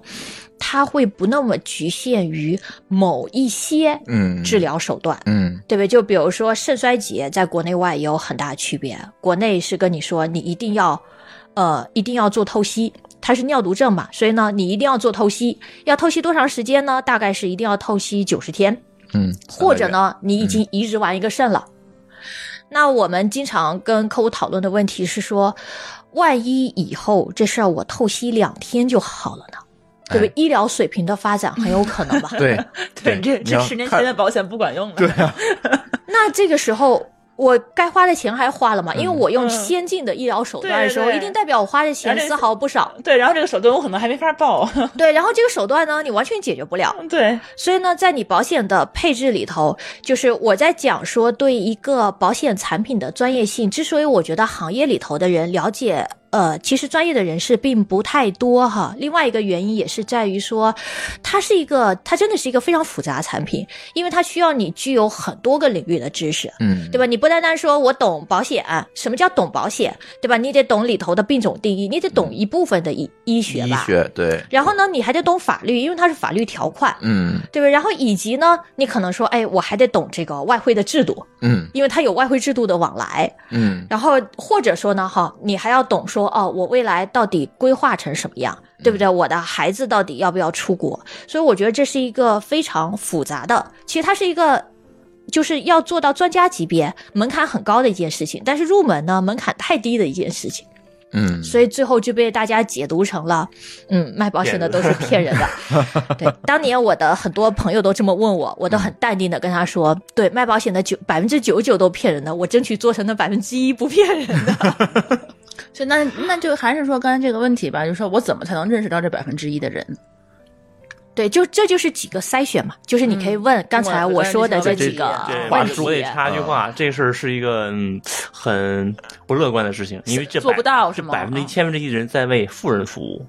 哦，他没有时间再来为更多普通人服务。其实这时候也是一个互联网发展的一个好处，是说我们有非常多的信息可以通过互联网来来获得。嗯嗯，对，包括我们有非常多的服务，实际上是可以通过互联网上来做的。对，这不一定必须面对面啊，对啊，对，可以网上，比如说哪个商城 直接在线下单，或者是在线那。首先他得咨询，因为这个事儿核心是一个投入时间的服务，嗯那我同等服务获得回报是不同的，因为哎我给富人做做服务，跟嗯跟一个这个对对对穷人做服务，那效果是不一样的呀对，。同样服务两个小时，拿到的这个对啊回报它是不一对啊样，的。那我作为我这个金字塔顶尖上的人，我为什么要去做公益呢？对，嗯，我觉得这么说是有道理的。对嗯吧？就挺但悲是惨的一个但事是情。问我们这个百分之九十九这个剩下的这些人，我觉得就是现在还这怎么才能改善一个这样现在的现状？嗯，作为你们从业者来讲啊呃现在现在互联网上已经有很多类似于这种筛选保险产品的这种呃 APP 或者是公众号，嗯嗯有已经有一些这样东西了。虽然呃，在我看来还不够好，但有就比之前好呀。嗯，嗯嗯，你能给大概说几个吗？我没记住名字，因为、哦哦因为 OK 在我看来，嗯、 我自己知道怎么选就好 了。我我试了几个，我也不提名字了，但是我总觉得还不是特别好。嗯对，呃，很多的情况下，它是在引导你尽快的把你的手机号交上去。哎，然这后个就挺烦的。他们要然后给你电话打我给你打电电话，对，对对，实际上呢，前面所有的手段和方法，最终都是为了把你的手机号要到手。实现销售嘛，对，嗯嗯都是这样，这可能是这个行业的整个的现状就是这样。嗯，对，对，所以我倒是觉得，我不知道庄庄他们有没有这种服务，就是我宁愿说我单独交一些咨询费，我问清楚你你给我把我我现在的情况先跟我对我为这梳个理一下啊咨询和这个方案的制定付费，可能交几百几千，我觉得这都不重要，重要的是我将来遇到理赔等等一系列的问题时候，我不会发生不确定的风险。那么比起理赔的那大几十万几百万，那可能这就是小钱儿了。嗯对，所以我觉得这件事情的核心是我们国人到底能不能建立起来为服务买单的这个意识。嗯，其实是这样，如果大家每一个人都有意识，说我能够为服务买单，那这个行业那百分之九十九的神经病，就自然的被过滤了。其实大部分人的想法是说我为产品买单，对咨询服务是免费的。是，你但你其实这对是有问题的嘛？对，其实我觉得应该、对这个这个其实是问题还蛮严重的，因为对这也也也付出了时间，对也付出了脑力劳动。我要这个时间，我跟你说，我觉得也得也得明白为什么他那个就卖保险的人员就愿意少跟你解释两句。对他要， 我现在瞬间对啊明白了，因为人的时间你不。会为这个时间付费呀、对你可能你跟他解释半天，他不 买了，然后、对啊然后你又不是说多大的单，然后我还给你浪费了好几天的时间，我还不如去服务那些富人。嗯，，对，富人反而会有为服务付费的意识。嗯，对，我觉得对也有这个道理。对对，其实大家更有共识的为服务付费的行业是法律咨询嘛。对我觉得这就是按小时来收费对，，啊但实际上我们现实生活中知道的是，有太多人去找律师问个事儿，问个事儿啊就不当事儿，就哎就去问了。我那个律师朋友已经快疯了，你知道吗？天天发朋友圈就是没别的事儿，你看他他发的每一条朋友圈都是说。我咨询是要付费的，请不要在朋友圈里问我问题。每 天 对就上次咱们那个米律师做完咱那节目也是，然嗯后一天到晚在朋友圈在那儿骂街， 就是我们听友好多人可能也嗯就缠着他，每天晚上聊到半夜好几点，然后他睡不着觉。我觉得这个这个，我觉得还是应该是有一个现嗯在大家还是要建立起来这个意对识。对对对嗯对，因为说明听众很热情。呃，你对你马上就会遇到了。 啊，对，因为我们本身，嗯，我个人本身在在行上是有这个挂的这个话题嘛。嗯那我觉得我是我其实非常喜欢说现在一些这些所谓的这些顾问的平台哈，嗯就顾问的平台呢，它其实有两个比较大的好处。第一个大好处呢，在于它透明，就是你的。大部分的顾问呢都会在上面对，并且呢，每个顾问呢有咨询之后呢，大家的打分对就我们虽然不知道就到底那个有没有拖哈，以及说拖有多少，但我觉得它至少提供了一个筛选的平台，嗯，就是你可以 而且去还有一试个 对，还有一个评价的平台，一个方式。对，有一个评价的平台。那第二点呢，我确实很认同主持人说的哈，就是我觉得为咨询付费这件事情呢，其实是我们做顾问里头，我们觉得自己最核心的价值所在。就我的价值并不在于说，比如说呃，我的客户从我这边买了一个平安的保险，或者他买了一个工行的理财，嗯他能够比他去他自己去平安买保险，比如便宜个百分之二十，嗯或者比他自己去工行买理财，对吧？这个理财产品其呢实这高真个的百不分之重一，要，你买的是一个对保障。对，我觉得并不在于说我们能够节省这一块，嗯对而而在于说我们以我们的经验，我们真的能够跟大家讲清楚说，好，你在你自己的这个方案里头呢，第一来说你要配多少。比如说这个大的公司的，然后呢，第二呢，你要配多少小的公司的，第三呢，你要配多少重疾险、多少意外险，可能这整个方案组合比你蒙着头去买一家公司的产品，它本身就是一个效能的提高，就它本身可能节省了百分之二十的成本。或百分之三十的成本。那所以我觉得这个是咨询很大的价值，而不在于说你拿到我咨询方案了之后跟我说我自己去买和在你这买有什么区别？那我觉得都可以的。嗯嗯嗯， ，OK，对，嗯，其实这里就是刚才我们说到这么多位服务付费啊等等这些事情，但是还是想请我们的嘉宾庄庄给我们聊一聊，就是我到底在实际的操作当中，我到底应该怎么做这个保险的配置？其实咱聊了这么多。大家可能都认为是虚的，大家更想听说，我怎么到底我应该怎么买保险，买什么样的保险才能可以对我构成一个保障？行，我这个有听友提问啊，啊我我先我先念一下啊，就是叫什么 YYLG，嗯就我们这名字，就保险，就是有什么购买渠道，他也是说这个呃想绕过这些不靠谱的这个。呃，保险的这些业务员们，然后说相同的险种如何选择保险公司，这有什么选择的依据和哪些指标？嗯，如果从购买渠道上来说，我觉得现在网络上一搜有非常多，包括有线上的经纪公司，有线下的经纪公司，然后有各种保险公司，以及保险公司实际上都会有它开放的线上投保平台。嗯所以直接可能一键购买，对对对，买其实不是门槛儿，买现在线上支付买啥才是门槛儿。所有电 这啊对电商都很发达了，对是吧？对，但是对你要这么这样一键购买这种情况，你是不是得先先得了解才能一键购买呢？那你可以打对吧客服去问。啊，客服会给你讲，就是我觉得，如果说我们清楚自己要买什么，以及怎么买的话，你总有方式能够嗯总能买买到得啊到。，对所以说买其实是最后交钱是最简单的嗯一步 对你其实哦，我明明白你的意思。其实你在前面你做决定的这一个这一套东西的话，你你你你买的对不对？然后这个才才是最重要的，对吧？对，我觉得嗯我们很多客户的呃问这个问题哈，因为我们经常会碰见。那我觉得他背后呢，其实都有嗯一个问题是在于他想问说。嗯，这家公司呢看起来能买五十万的保额，那家公司看起来能买一百万的保额。我身边可能有人还买了三十万的保额，还有人买了两百万的保额。我到底应该买多少万的保额啊？以以及我到底应该付多少钱啊？对，哪个适合我呀？所以我觉得这个是他信息选择的一个非常大的难点。嗯，嗯。这个才是瓶颈。对，怎么下这个决定，然后了解自己自身的需求，我觉怎得么这个配置？啊，对这个这这个很难，嗯，对这对，以及有人会问我们说，我觉得我生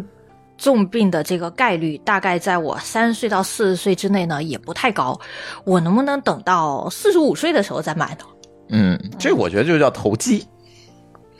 就是这个，我我我特别不理解这样一件事情，我不知道嘉宾怎么看。其实，在买保险这件事情，其实还有很多事，就像办签证一样，嗯，就是哎，我觉得我过签的概率挺高的，我先不买你的服务。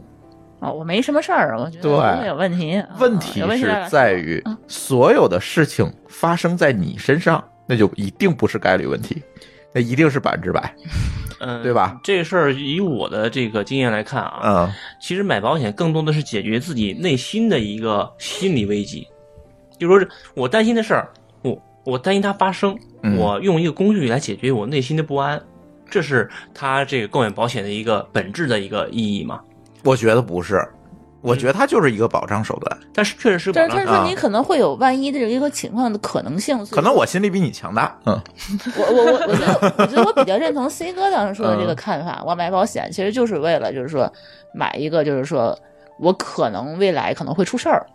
我就万一真对的啊出事儿了，我可能嗯就以防后患，嗯呃，就人挺矛盾的啊，就说，呃，一方面是追求各种未知，另外一方面呢，又在追求各种保障，追求追求各种已知。嗯嗯对对呃，我要换一个说法啊啊，其实你说的是我花钱买保险是为了解决我内心的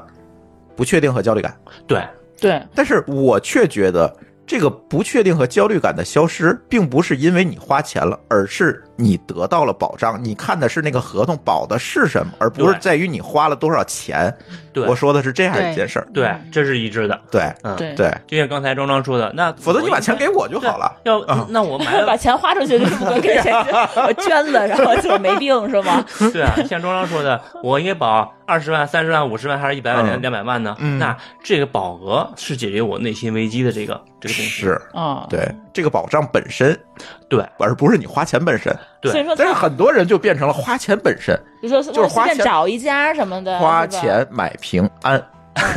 啊哦，对，这是广告语吗保险的广告吗？啊，这这是平安的吗？ 不是不是不是，我就说，对吧？很多人是这个心理嘛。嗯，对，对吧这个是一个很精准的描述，因为我们，呃，我记得在三年前吧，我就曾经有一个朋友就问过我说，为什么我身边的人都花五千块钱买保险？你跟我聊完了之后呢，我觉得我应该花七万块钱呢。嗯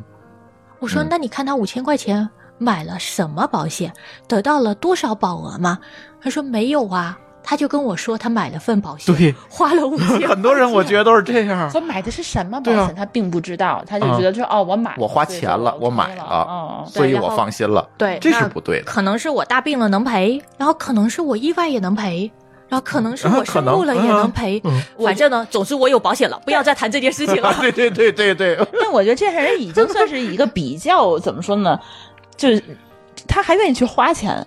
嗯， 对吧？总有一些人会觉这得也我是不 会这也是在说保险是骗子那批人对呢，。这也是那批人啊，啊，是吧？没错儿，对，要要就是花钱的决定花没最容易让你没花做到出点来，上，对吧？嗯对吧嗯？，花钱的决定是在什么？在销售技巧里面，所以说他当时也是冲动消费喽，可很能有可能 啊，很有可能啊，对，觉得六幺八大促， 然后买对了一啊，个，对对啊，啊，对啊，很对啊多这个代理人的销售话术就是啊，我们这个产品马上就要停售了，啊，嗯，大促嘛。对， 以及这 个月呢，可能可以附带送你一个什么小礼品。哎，很有可能，嗯，哎，所以庄庄还是要跟我们聊一下，就是我知道啊，每一个人你可能做这个保险配置的时候，对于每一个人可能的这个标准和给他们的方案都不一样，但是能不能给我们讲一个大体上的方法论层面的一个决策的技巧和依据？嗯可能没有办法讲得很全面啊，嗯但嗯我可以大概举一个例子，就是来讲一下这件事情。那包括中间可能有一些我们对这件事情的认知，就是隔代对这件事情认知的不一样啊。嗯像呃我父母这代人来说呢，他们实际上觉得说买保险是一件，尤其我父亲是医生，嗯医生的特点就是他在过往他见惯了生死，哎，对，所以他仿佛看了很多别人的故事。嗯那他觉得呢，买买保险是一件很没有必要的事情，因为他会告诉我说，你看我在福建就医啊、你花多少钱呢？呃，大概来说里头有百分之七十的比例啊、尤其是我家的亲戚，包括他自己生病的时候，他也觉得说我如果你可以告诉医生说我不用自费药啊。我用社保药啊，还有这里头有百分之八十可以报，所以呢，包括甚至来说，在当地哈，比如说在一些银行，他几乎觉得说银行有这种补充医疗的商业保险，嗯所以他会觉得说他所有的东西都报。嗯，那我觉得这个是上一代，这个是第一个，就是上一代人跟我们这一代人的很大的一个不同，因为我觉得人担心的就几个问题，第一个重病。对吧？人花钱的地方，第一个重病，第二个伤残，也就是意外，嗯第三个实际上就是我身故。嗯那么可能这里面呢，我自己总结下来，最可怕的是伤残，嗯然后其次是就人还一些没死， 就是半死不活，然后又没法好的生活质量的那一代啊啊，其次是一些需要长期服药慢性病，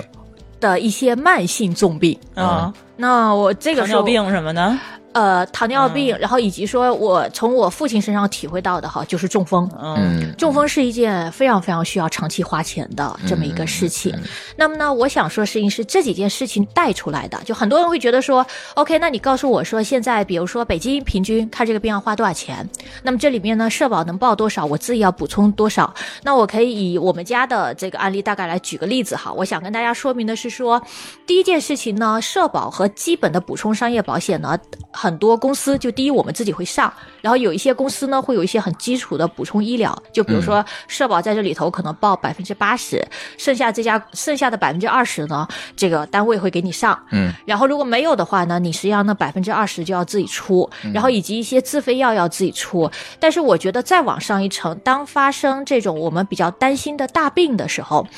它会变成一个整个家庭的财务危机，嗯这件事情呢，在我爸爸身上体现的非常明显，就是当他作为一个医生看见很多病人的时候，他以为那只是一个个人生病的事情，但当我们家他生病了之后，他突然间发现这是一个整个家庭巨大的财务的现金流，视角不一样，视角特别不一样。嗯呃，当时他生病的时候呢，其实是突然间病危。嗯突然间病危之后呢，大概在前一年的时间呢，因为我是家里的独生子女嘛，所以我每个月都要回去半个月去照顾他。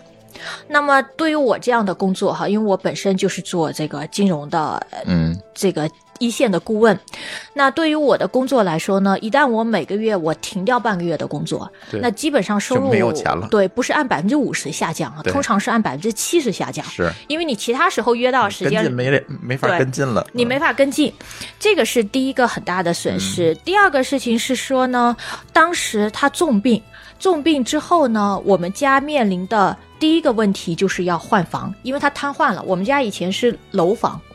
楼房之后呢，你要换一个电梯房，嗯那在那个时间点呢，你非常快的卖房和非常快的买房，这就有损失，买房的价格是非常高的。对然后卖房呢，在于说我们家本来那房子呢没有产权证，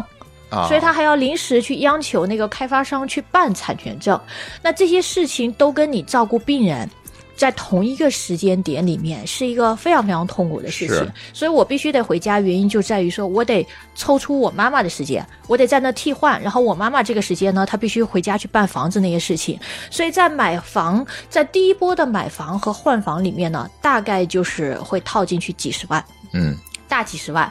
那么呢，这还不是最重要，是在很快过了三个月之后，又来了第二波的卖房和买房。嗯啊，那先买了一套，然后又买了一套，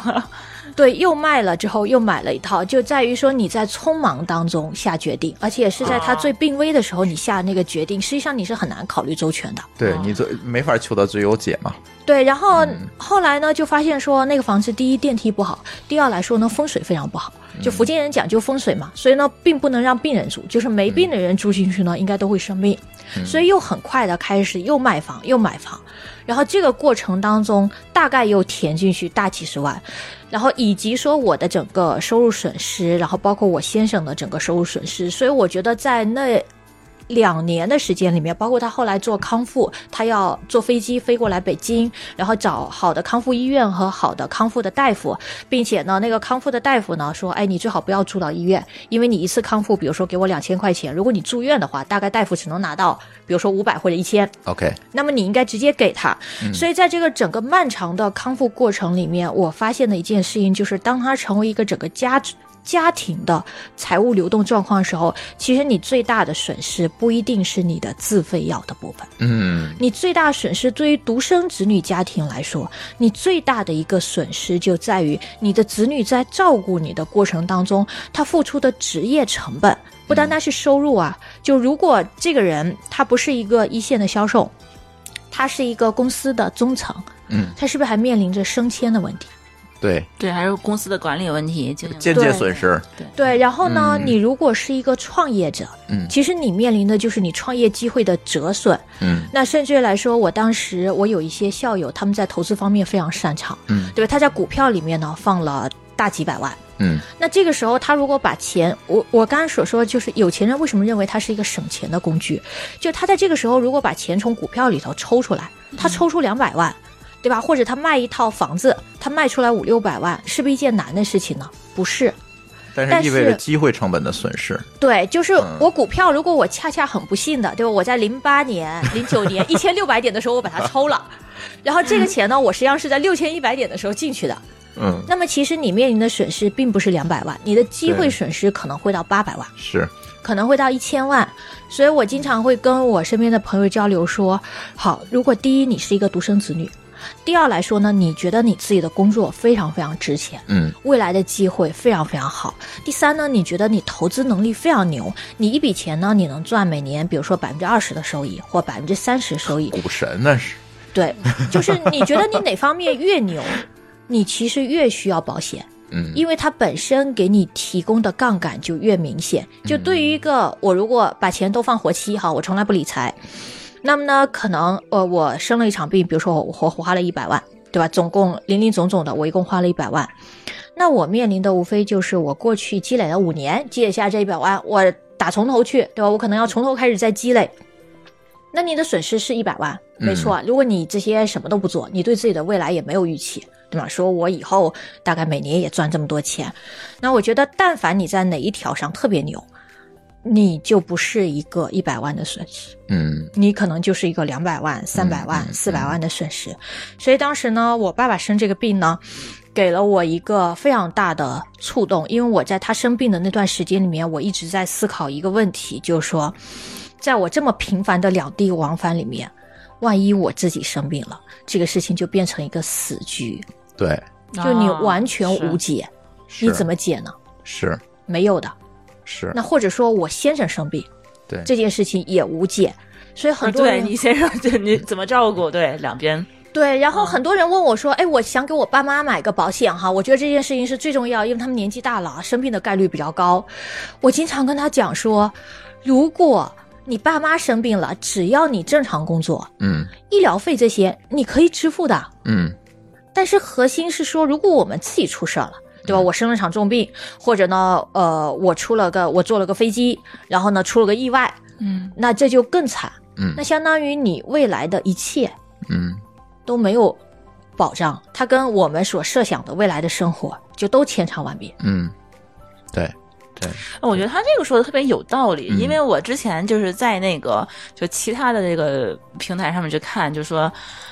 嗯、你给孩子买保险或者给老人买保险都应该大概怎么买，然后就很多人就劝他，你应该首先保自己，对对，就包括是不是这应个该保家里的主要的这个收入来源这这一方？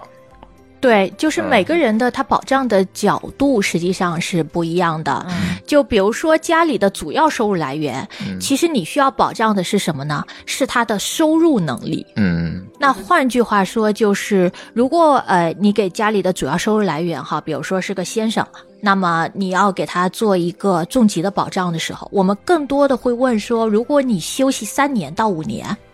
嗯这段时间内，你觉得你最大的损失是什么？嗯，对，怎么那来计量这个损失？对，然后以及说你觉得最基本的计量是什么？嗯那如果是给比如说家里的小孩买这个保险，我们通常会问说，好，这种情况下你会在国内治还是在国外治？嗯那么你觉得自费药的比例大概会占到多少？你会多希望它快点好起来？嗯那这个时候其实就无所谓，就是这个损失、收入损失的这个点。嗯嗯所以我我觉得保险它核心是什么呢？就是考量我们到底需要什么样的保障。核心是考量说，当这件事情发生之后，我们获得的损失有，我们受到的损失有多大？嗯损失越大，我越需要买保险，而不是去考量说，我今天买了一份重疾险，这个人发生重疾的概率有多大？概嗯率越大人，我越先买保险。我觉得这是完全不同的两种概念。嗯嗯，其实用互联网术语来说，就是找到那个单点单点那个单点问题，问那个嗯点，嗯，然后给他做个热备。对，哦，对对好，又学到了。单单点问题就是说，你是一个性状结构找到最中心的那个点，对是那意思对吧？对对啊嗯，就最是说重要的那个点，嗯系统最不稳定的地方，可能不是出问题的时候系统挂的地那就个地不方，不是说最有可能出问题的那个地方对，它可能对很啊健壮，但如果它出问题的话，整个系统就影响最大最大，对，对嗯，嗯，对 对，很精准。嗯对，这这个我们的听友们可能就理解啊我觉得了，这个帮对 程序员们就能明白这个事儿对啊这个道理了而。且，如果这个单点，比如说，那我买买保险，那我是不是应该先考虑买这个单点的这个叫什么人身对人身保险，而不是说他的财产保险，对吧？对嗯，嗯，因为这个人如果挂了，他财产也就也就其实可能对就没有没有再意义去了赚钱的意义那个能力了哈。对对对对，嗯就是很多人会问我们给房子买保险啊，嗯给手机买保险啊，给他各种各样的财产买保险哈，包括问车险，因为财产险呢我其实不太擅长，但是我经常会跟我的朋友说说，如果这几个财产险比起来，你当然应该先给房子买。那对啊，对不对？但是房子发生问题，比如说你烧的整个骨架都没了，这种概率是不是最低的？嗯你手机摔个碎屏，把手机摔坏了，这事儿经常发生的。我开车蹭了也经常发生的。嗯但这些事情其实造成的损失都不大。那如果从房子和个人比起来，那当然你应该先给个人买保险。嗯，嗯，对，因为很有可能个人挂了，房贷就还不上，房子就没了。对对对，这比如说其实才是这个问题房子还留下来的话，你也没有什么意义，还是对得收回去。 尤其我们这辈人很多都是独生子女家庭，嗯我们这一代人都是整个家庭是从上到下的那个单点，有老有小，对，怀对吧怀二胎，对。呃，没有兄弟姐妹，那就是老婆在单点家了上班儿，老婆在家带孩子，就你一个人上班儿，养养活六口人，对对啊对对，确实有这个问题。对。对对对，哎，我觉得这个这个观点真是很那什么，对，嗯嗯，接下来其实也我们也有很多朋友问这个，就是刚才我们提了两嘴啊，就是这个呃呃财产保险和这个，其实我们朋友里面还有很多就是经常出去玩的，这个这叫什么旅游险、旅行险，呃有没有了解？就是咱大概提两嘴吧。呃，旅行险其实是一个相对来说比较简单的险种，嗯因为它无非就是你要去什么地方，然后玩多少天，嗯然后大概呢你需要有一个什么样的保障。那通常来说，旅行险里头的身故保障呢都不高，就大概也都在比如说三十万，嗯，啊三十万、这五十万吧。对、啊这个这个量级左右吧。嗯嗯嗯所以旅行险简单来说呢，我觉得看身故保障完全没有作用。嗯那它需要看的一个东西就是你在当地的医疗医费疗用。嗯对，比如说你去美国叫个这个直升机，你看保险 cover 不了，非常贵。这个时候你要考虑叫个救护车。对，我觉得这个是考量旅行险里头的核心吧。那另外一点呢，就是旅行险你可以选择买一些比较呃有国外服务经验的这种大公司，嗯啊，比如说我觉得像呃跟友邦同宗的美亚，其实他们做旅行险就很多年，它的价格呢不一定是市场上最便宜的，嗯那肯定嗯不是市场上最便宜的，但是它的服务经验和反馈的效率，以及处理你这些事故的报销的水平，嗯是最快的。那么本身旅行险来说，它价格都很低，就几十块钱到几百块钱，所以即使你花多出百分之五十，其实呢你也多花不了多少钱。嗯但是你可以在这个过程当中很省心嘛，很安稳。嗯呃，比起我在国外花了很多钱，回来之后研究半天说怎么报，嗯嗯，对。我觉得这个对成本是值得对的。，其实美亚是我们出行每一次都会买的保险，刚才你也提到了，嗯呃，偏偏我们出了两次险，嗯第一次就是在，其实我们节目也聊过，就是在旧金山车被砸了，哦他保了一部分财财产险，嗯就是车里的东西的损失。恰恰我们买的那是一个刚刚买的东西，然后恰恰我们把小票拍下来存在手机里了，然后就全额保掉了。对，非常第二次是舒淇的妈妈，呃，去澳洲去看她的姨。然后也是给她上了，因为她年龄比较大了，保险额其实还是蛮高的。当特时别高老人还犹豫了一下，我们说没有犹豫，那钱是我花的，但是老人犹豫了一 下，当然，对，你要让我他强制花，给他他就不花对了，我强你制知 给他道买吗？的，就给他买了一 个，但是他到了澳洲的第一周晚上吃虾就过敏了，就是因为咱国人啊，可能到那边吃当地东西，咱一般都会说水土不服，他就会有这个问题。然后，如果当时我们没有那个保险，他肯定是不敢去医院的。对他可能会凑合凑合，就就忍一下就完了。对对对，所以因为我们这个听友里面喜欢旅游的人非常多，因为旅游也是我们重要的一个话题系列，所以一直也是想借这个保险这个机会呢，这个话题的机会给大家聊一聊这个旅行险，我觉得蛮有必要，反正总能遇用上。尤其到这种美国这种高危地区，这总能用上，确实是，别管是车被砸了，还是说这个出点事儿，就是进医院，你你这件事情你是预料不到，你突然到那边就阑尾炎了，你去还是不去？对，这就是个问题。你去就是大十万刀，钱哎，这个你不去，对吧？你就拿那五十万的身故险，对吧？ 就是这点事儿嘛。身故 险，遗体送回，啊，对，还有遗体返还服务，对，对我有个朋友的父母，就是去美国给他带孩子的时候，嗯突然就脑溢血，啊，这个，然后就进了 ICU，待了非常非常长的一段时间。嗯所以呃，但从这点上来说哈，我觉得像刚才提到的，其实旅行险。嗯，像刚才这个主持人说的，就是要拍个小票啊，存手机里啊。其实这件事情呢，都告诉我们一件事情，就是你有个有的时候是你自己有意识，当你自己没有意识的时候，其实你有一个专业顾问是一件非常重要的事情。对就比如说旅行险这件事情，他会提醒你说你要注意什么。对那就像这个我买的东西，我买了贵重的东西呢，我一定要存个小票，其实哎是一个意思。我当时存小票只是因为我是给别人代购，对，报销给，我自己买，要自己买可能就小票一块儿只是抽走只是无了。心的这么一个，所以你对乐于助人的行为帮助了你。对对对对，对，那包括我在想说，像我们就是买一些这种医疗险和重疾险的过程当中，其实我们也会经常跟客户讲说，第二件事情你要很关注的事情是，第一，我们如果前面你有个非常呃专业的顾问呢，帮你处理前面的咨询和投保的流程，那么第二非常重要的事情是说，在未来发生。保险的时候，就保险理赔的时候，或者说你未来去看医生的时候，最好我们提前沟通一下。当然，最好是不要等到未来了，就是我们现在就可以提前沟通一下你要注意的点。哎，啊，比如说千万不要跟大夫说，啊、我在三年前我就开始心脏各种不舒服，然后一看你保险是一年前买的，你告诉保险公司说我心脏没问题。嗯，啊，这个时候呢，你可以告诉大夫说，大夫，虽然我从三年前开始心脏特别不舒服，但请你不要写在病历里头，因为我买了份保险，没告诉保险公司这事儿，因为我当时没有医疗记录。嗯，对不对？那第二个，我们也会跟他讲说，哦，那在这种情况下呢，你可能要看一下，比如说你过往你的社保卡有没有被你的爸爸妈妈用啦、啊，对这就有有很没有麻被烦。你的亲戚朋友用啦对对对，如果有的话呢，你告诉我说当时用了什么病，这个病呢，我们也是需要告知的。嗯嗯嗯，因为因为曾经有一个呃香港保险的这个理赔的案例就是这样的，就是这个客户呢，他其实一直以来都没有什么太大问题，然后后来因为心脏的问题呢，他需要理赔，理赔的时候呢，他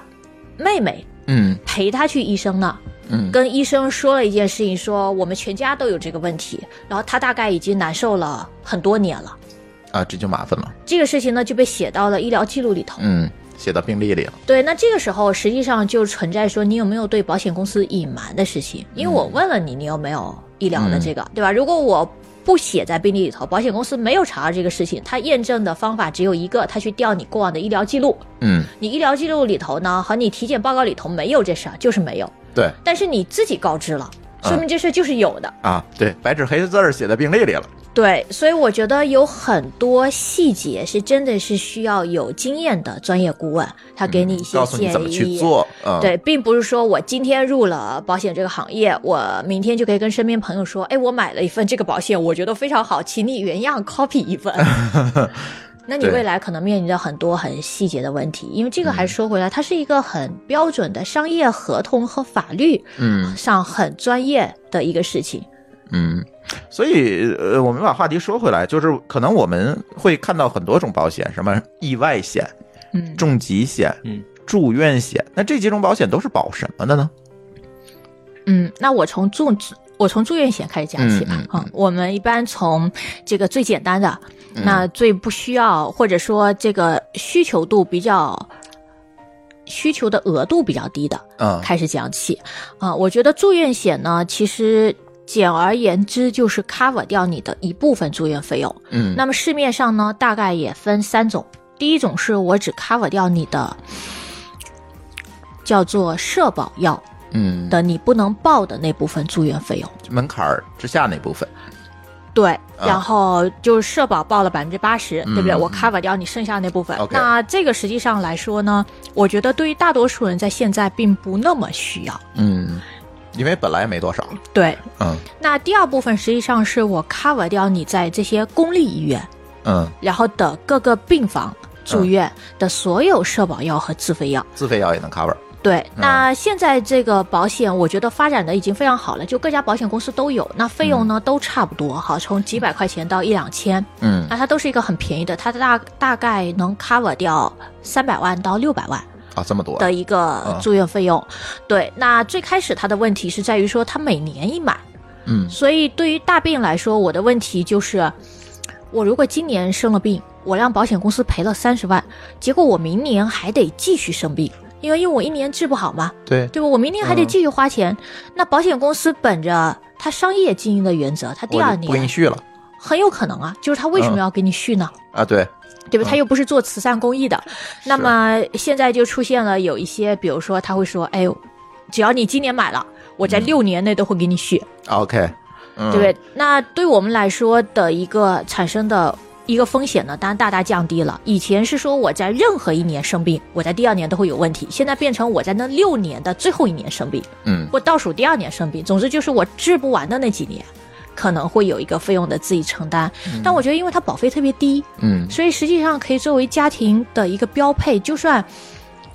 我今年，比如说我只花了一万块钱嗯在这里头啊，剩下钱我都明年花，但实际上你也只花了呃几百块钱或者上千块钱的保费，所以嗯对整体来说还是还是划算算的，。对，所以一般我们会觉得它是一个标配，嗯就是它是一个想都不用想，你肯定会去买的标呃，配。这时候我觉得应该插句话，嗯呃，这时候体现出社保的必要性来了，嗯，因为所有所有保险里边儿，社保一定会给你续保，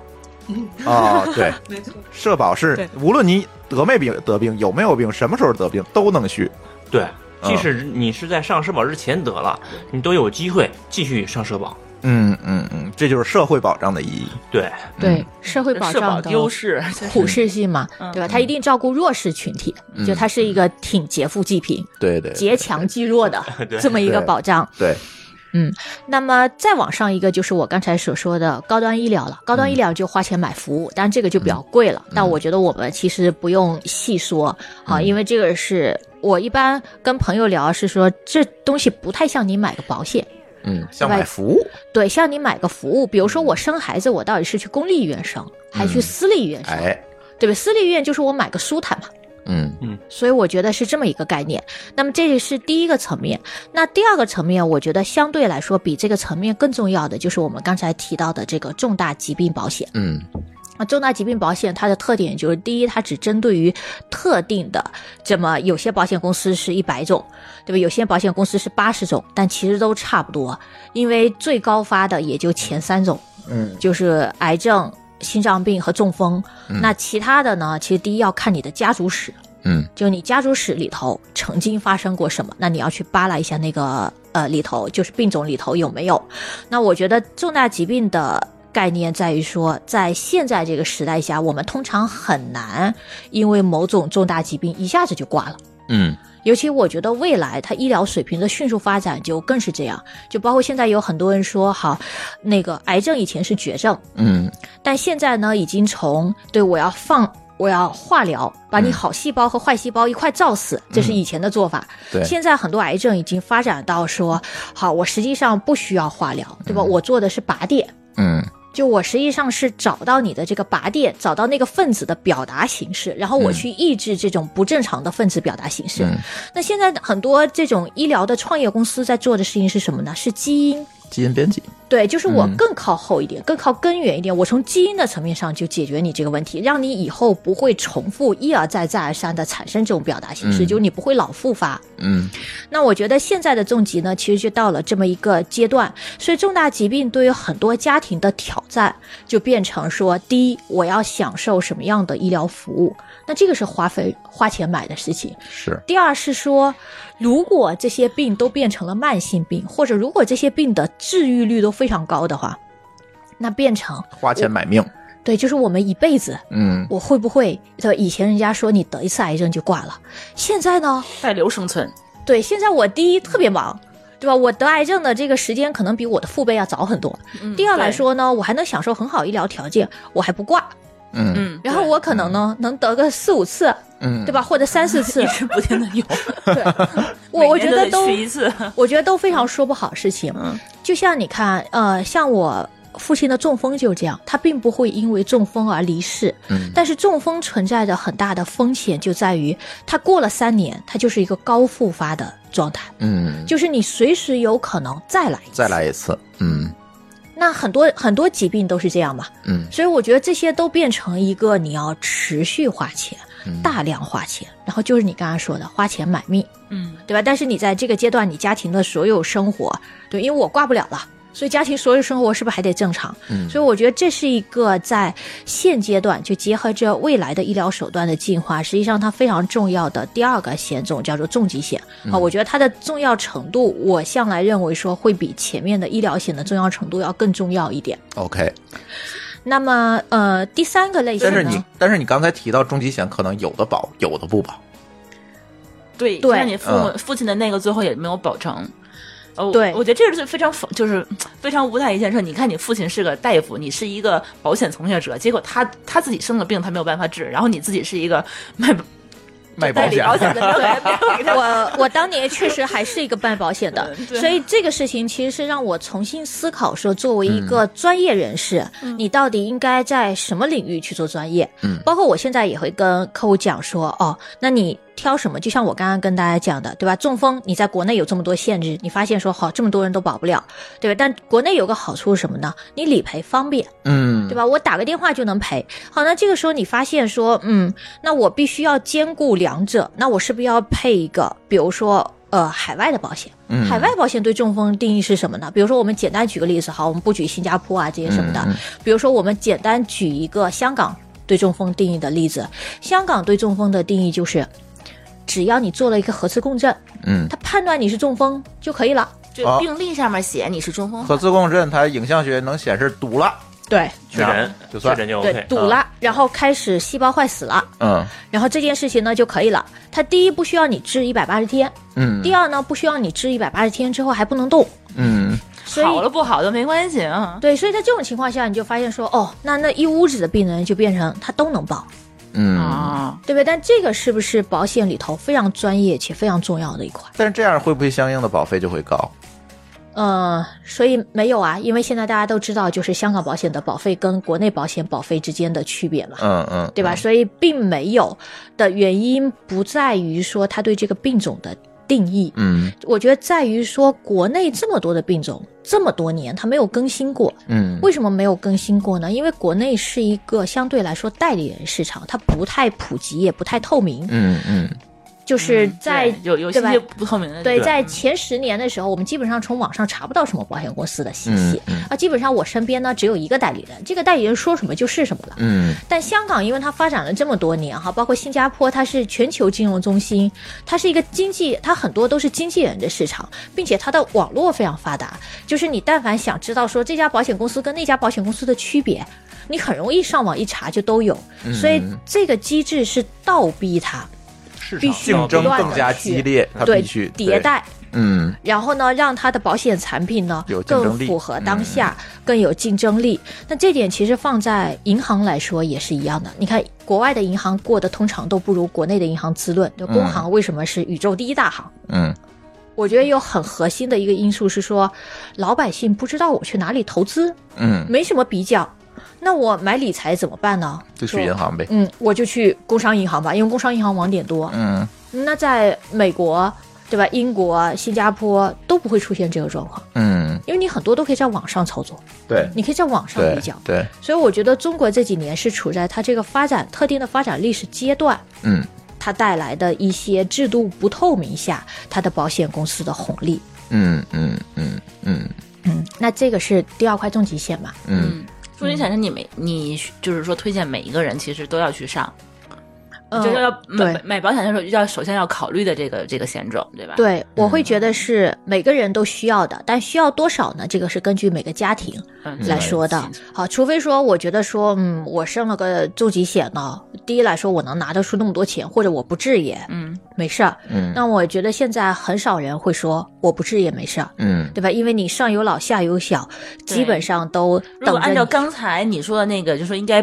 这什么什么点来着？单点单点对不对让对对，嗯说这个人的话，那你还是说是必须得得去管他。嗯对对，嗯对，这个是我觉得很重要的。那再往后呢，其实是更重要的，嗯，就更重要的另外一块是什么呢？我觉得是寿险，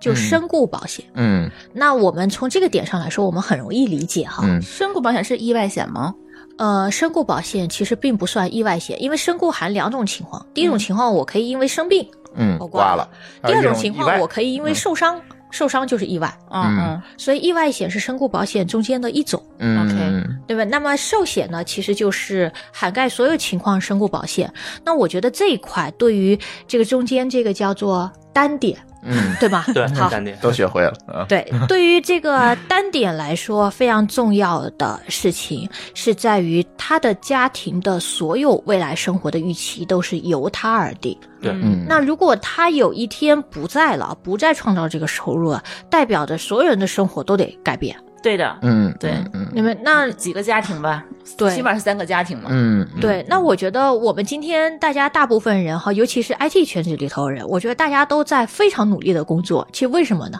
不就是为了你规划当中特别美好的，说我未来希望我的家庭怎么样，父母怎么样，孩子怎么样，对吧？子女怎么样，以及我呈现出一个什么样的状态。所以我觉得寿险呢是一件非常重要的事情。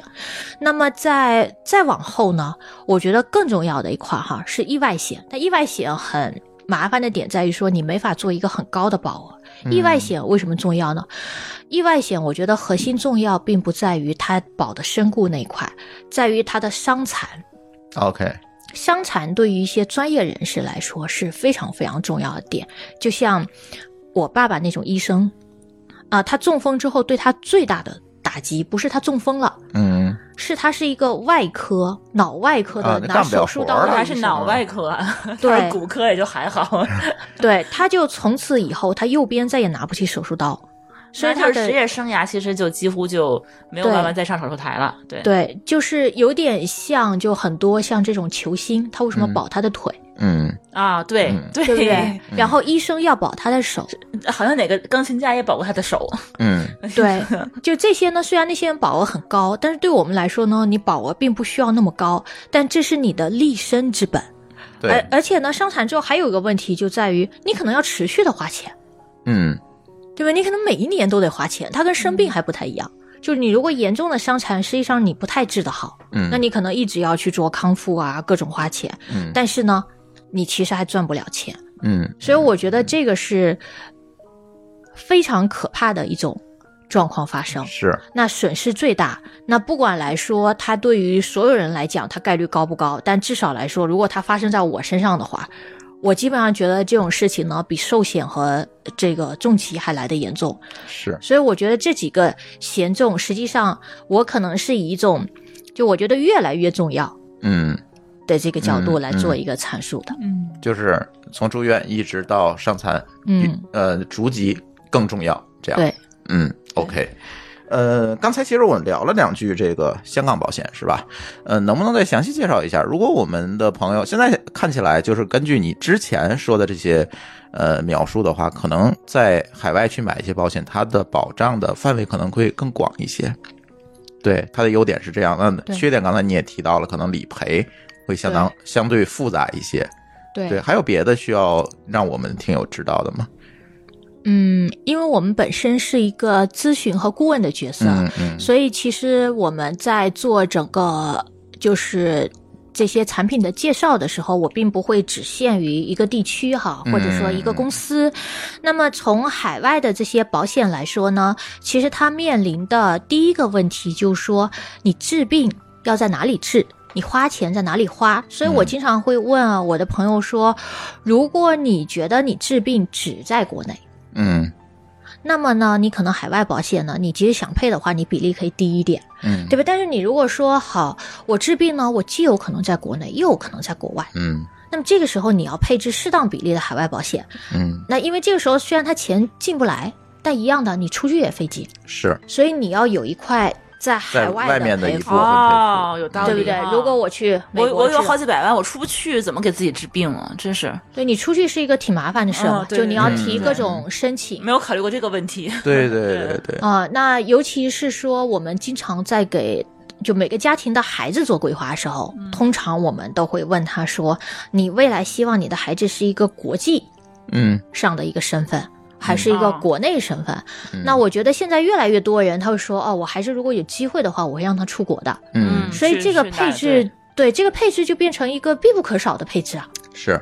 对不对？对他他就不太是受这种，比如说我收外汇，所以我说我做不了这个事情，因为外汇本身管的是你资产转移。你说嗯你把几百万都转移到国外去了，这是一件挺有问题的事儿。嗯那、但实际上我只是交了一个很低的保费嘛，嗯，所以我觉其得实也没有多少钱嘛，对，嗯我觉得在这个事情上呢，并不涉及到资产转移的事情。嗯那么第二件事情呢，就是说，实际上在国外买保险更是一种交钱非常难、嗯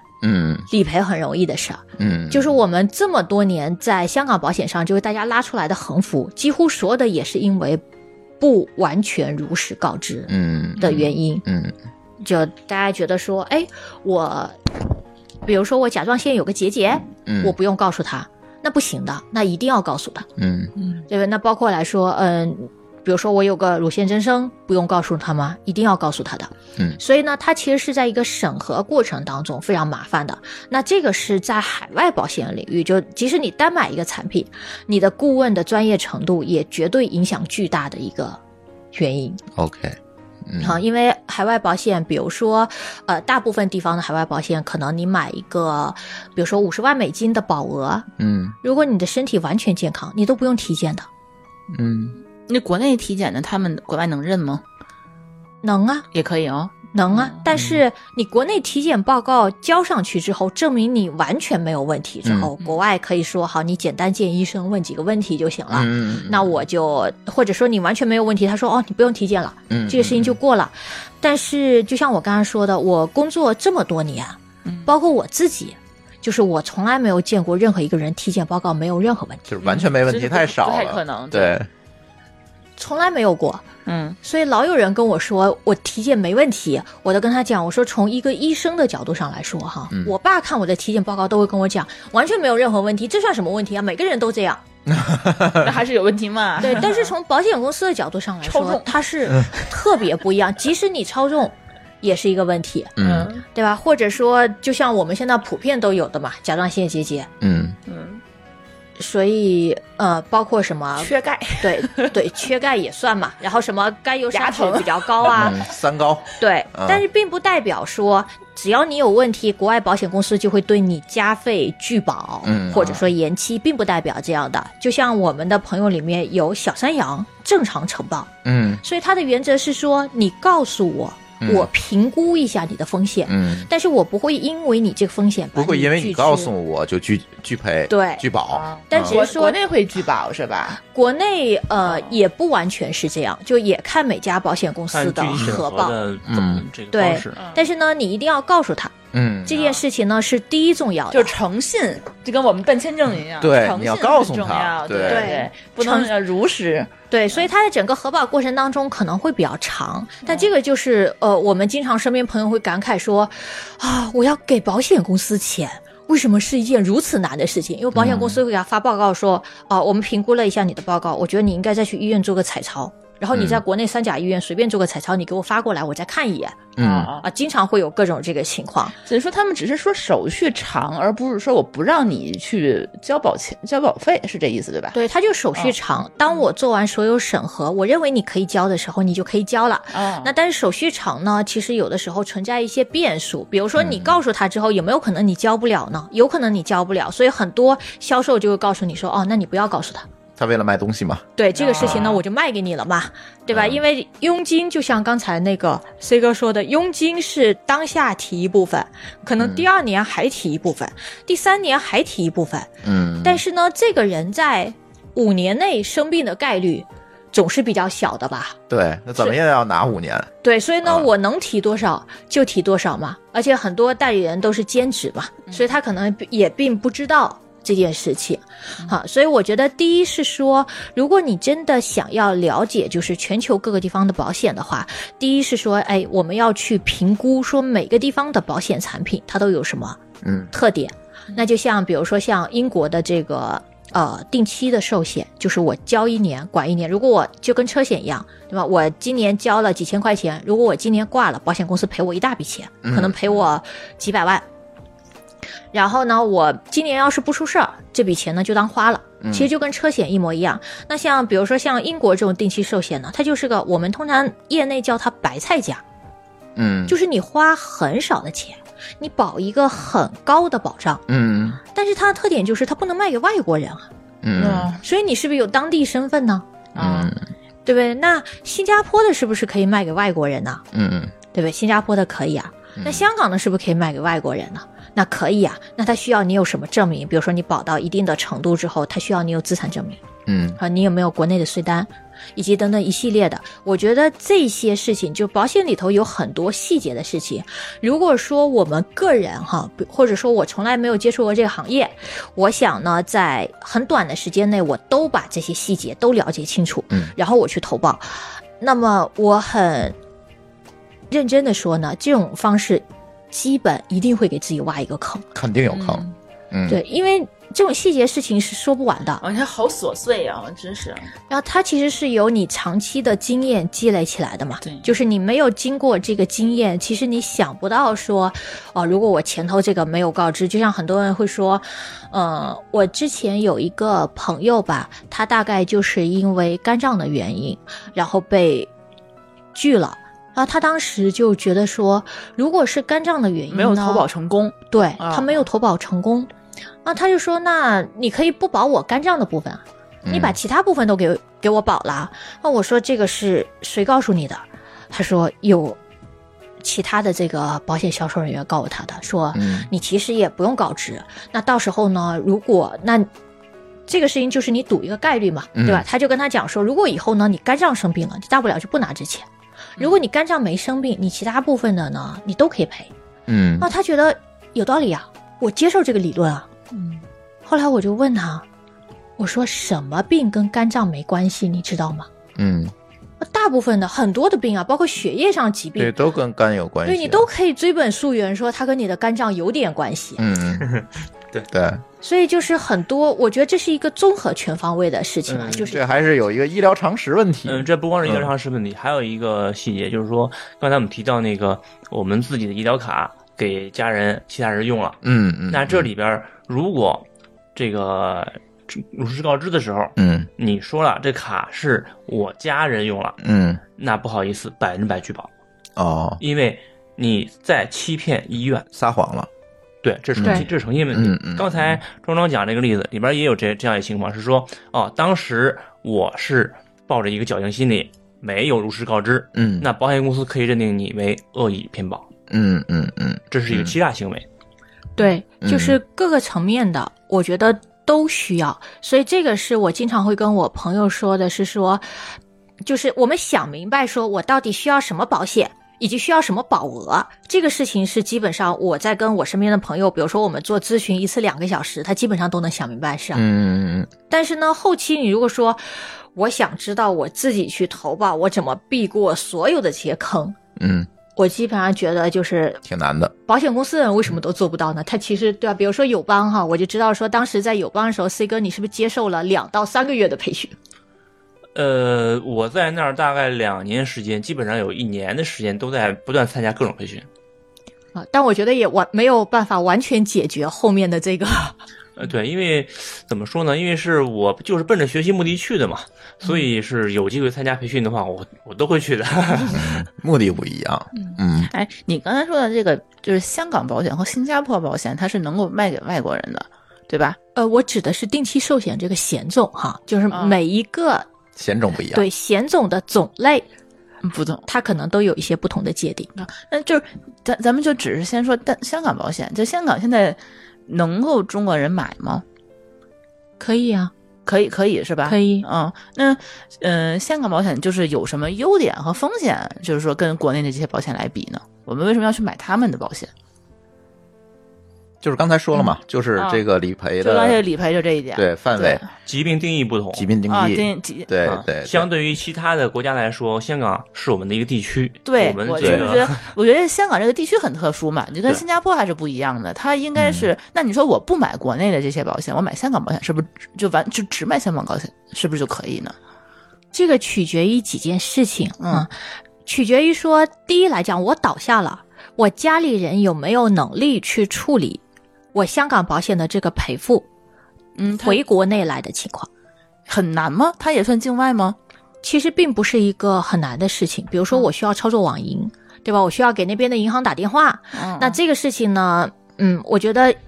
就是对计算机有所了解的人，嗯基本上还是都可以干的。嗯但有些人可能是，比如说他家里就只剩老人了，啊，不那会上网，对嗯对，那老人去做这件事情呢，靠不靠谱呢？这件事情是他要去聊一下的东西。所以通常来讲，我觉得整个保险方案其实是一个平衡的点，就是从香港保险，呃，从你刚刚问的角角度来说呢，第一是说香港保险从病种的定义上跟国内不太一样，嗯第二是说呢，呃，很多人看重它是在于说它在。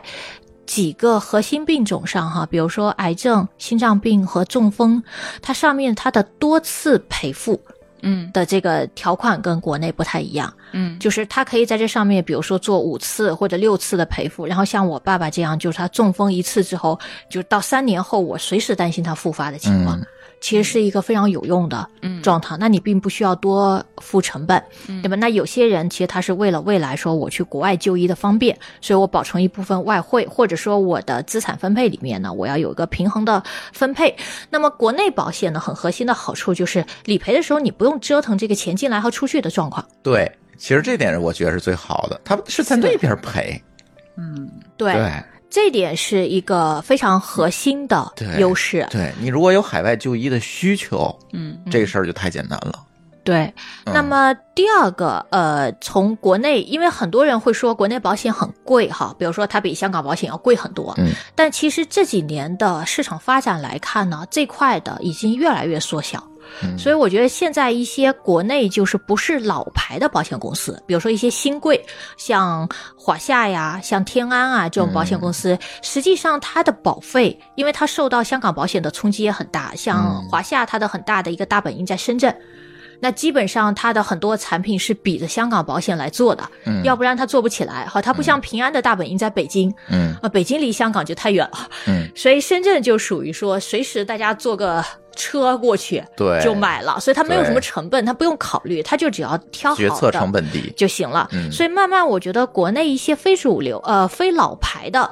保险公司呢，它其实在产品的设计上，就它在产品的保费上，跟香港保险并没有太大的差别。嗯而且大家不要忘了一件事情，在于香港保险是个外汇啊，你哎本身有汇率的波动哦，对，嗯所以在这块上，因为我们不知道未来人民币是升值还是贬值，所以并不因为说过去两年人民币贬值了，所以未来人民币会一路贬下去。我觉得也对不存这在不太种可能状况。 所以其实呢，去比较说海外的保险跟国内的保险，它的一个费用，我觉得是一件挺没有意义的事情。嗯，那我也会经常跟我身边的朋友沟通说，如果你好好打理你的资产，或者你再努力工作一点，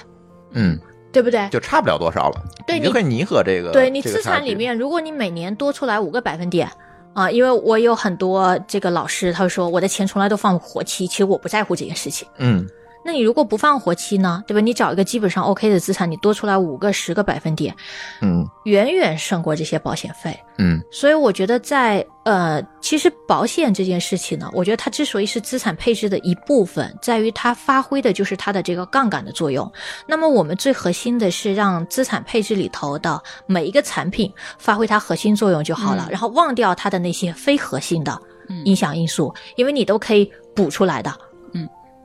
对，行，呃，我觉得关于保险的这个话题，如果我们想再聊，其实还有很多的话题，比如我们刚才说的财产、财产险，其实车险这些东西都能聊。但是今天这个时间啊，确实是有限，我们已经聊了两个小时了。 嗯，我的天，其实我觉得还能讲很多东西，因为我觉得嗯刚才就是具体的怎么根据个人情况去去是买保险，但是这种咱嗯就没有办法说一对一的来讲，就是没有办法给大家一个广泛的建议嘛，可能就得一对一的去看大家的情况，然后才能给出这这个这个有点像签证，我们只能讲一些大道理嗯啊，对具体的案例呢，我们还得下来再聊。嗯所以呢，我觉得这期节目啊，作为咱这个理财专题的这个第一个小系列，嗯目的已经达到了，我宣布目的已经 普及，对我跟大家讲，起码我觉得现在啊，我对这个呃这个行业有一个新的改观，嗯。对我觉得嗯它不对不像不是我之前，我是终于发现了这个行业为什么被骂的原因了，嗯你明白吗？嗯就是大家对这个行业存在了太多的误解，对，我觉得可能跟就这百分之九十九的人造成的，对对哎对对，所以所以然后后来我还第二天发现，就是说我其实很需要这个行业。虽然说虽然说它这个行业门槛很低，嗯骗子很多，但是我觉得说实话 你的话，你会被喷的。那节目反正这件儿掐了不播， 这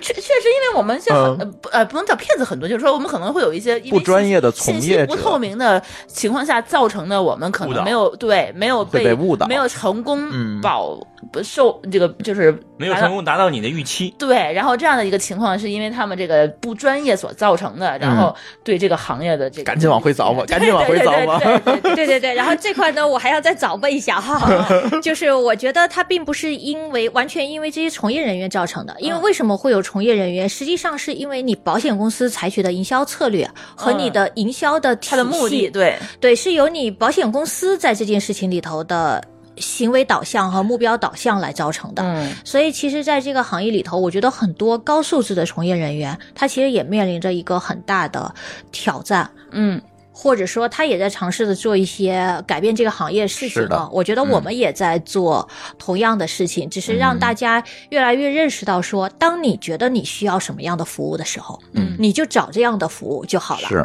而去诟病说这个行业是什么样，其实对于我们来讲，并不是我们排斥一个金融产品的原因。嗯那这个就好比那个当时说，其实中国的房地产市场刚发展的时候，它也很不完善。是的，但第一波人呢，他一定都赚在到里钱头了嗯享受到了足够的红利利润。嗯，对，我觉得，所以很多事情呢，其实是要走在行业的前头吧，嗯或者说嗯至少不要等到行业都成熟了，嗯，因为我们可能也不知道那个时候我们到底面临什么样风险了。对对对，嗯其实是这样，没错儿。然后呢，呃，庄庄这一边呢，刚才我们也提到，他在在行上有一个账号，对啊，你在嗯在行上叫什么？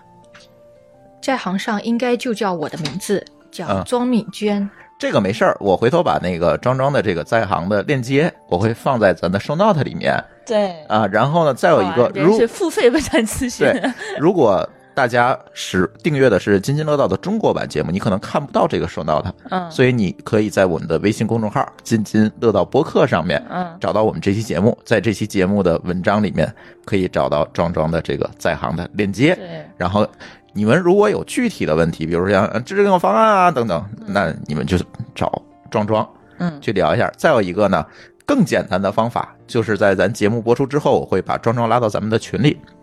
好，对，拉到我们的听友群，然后大家也可以在群里做一些简单的交流，嗯也没有问题。嗯，怎么加群？关注我们的微信公众号“津津乐道播客”，然后在里面选择加群，你就可以看到应该怎么加我们的微信群了。嗯，好吧，嗯，我觉得这一期，我觉得，呃，算先算一个开头开始吧啊开始吧，然后是不是有机会的话，咱们再好好。我觉得你你你好能说呀，就是 咱咱们把具体的某一个那那些保险的这个， 对就是比如说我这个人的这个这个情况，我是不同的人生阶段。应该买什么样的保险？我不同的嗯家庭情况应该买什么样的保险？嗯同一个保险，我应该买哪个公司的？每一个公司的保险有什么不一样？咱们是不是再讲一讲？我觉得，可以。嗯呃，我觉得如果再讲，就放在我们的会员节目里 聊。哦啊，有 道理。啊，深入聊我们就放在会员节目里面， 嗯，对对对，好吧？嗯，嗯，看张张后面还有没有时间和机会，嗯我们可以对继对继续再我深觉入得的讲去太好聊。了，对，好的，好的，谢嗯谢大家。呃，行，那我们的这期津津乐道的节目就录到这里。好，嗯好，感谢大家的收听，也请大家期待我们理财专题后续的更多节目。好，拜拜。拜拜拜。拜。拜拜。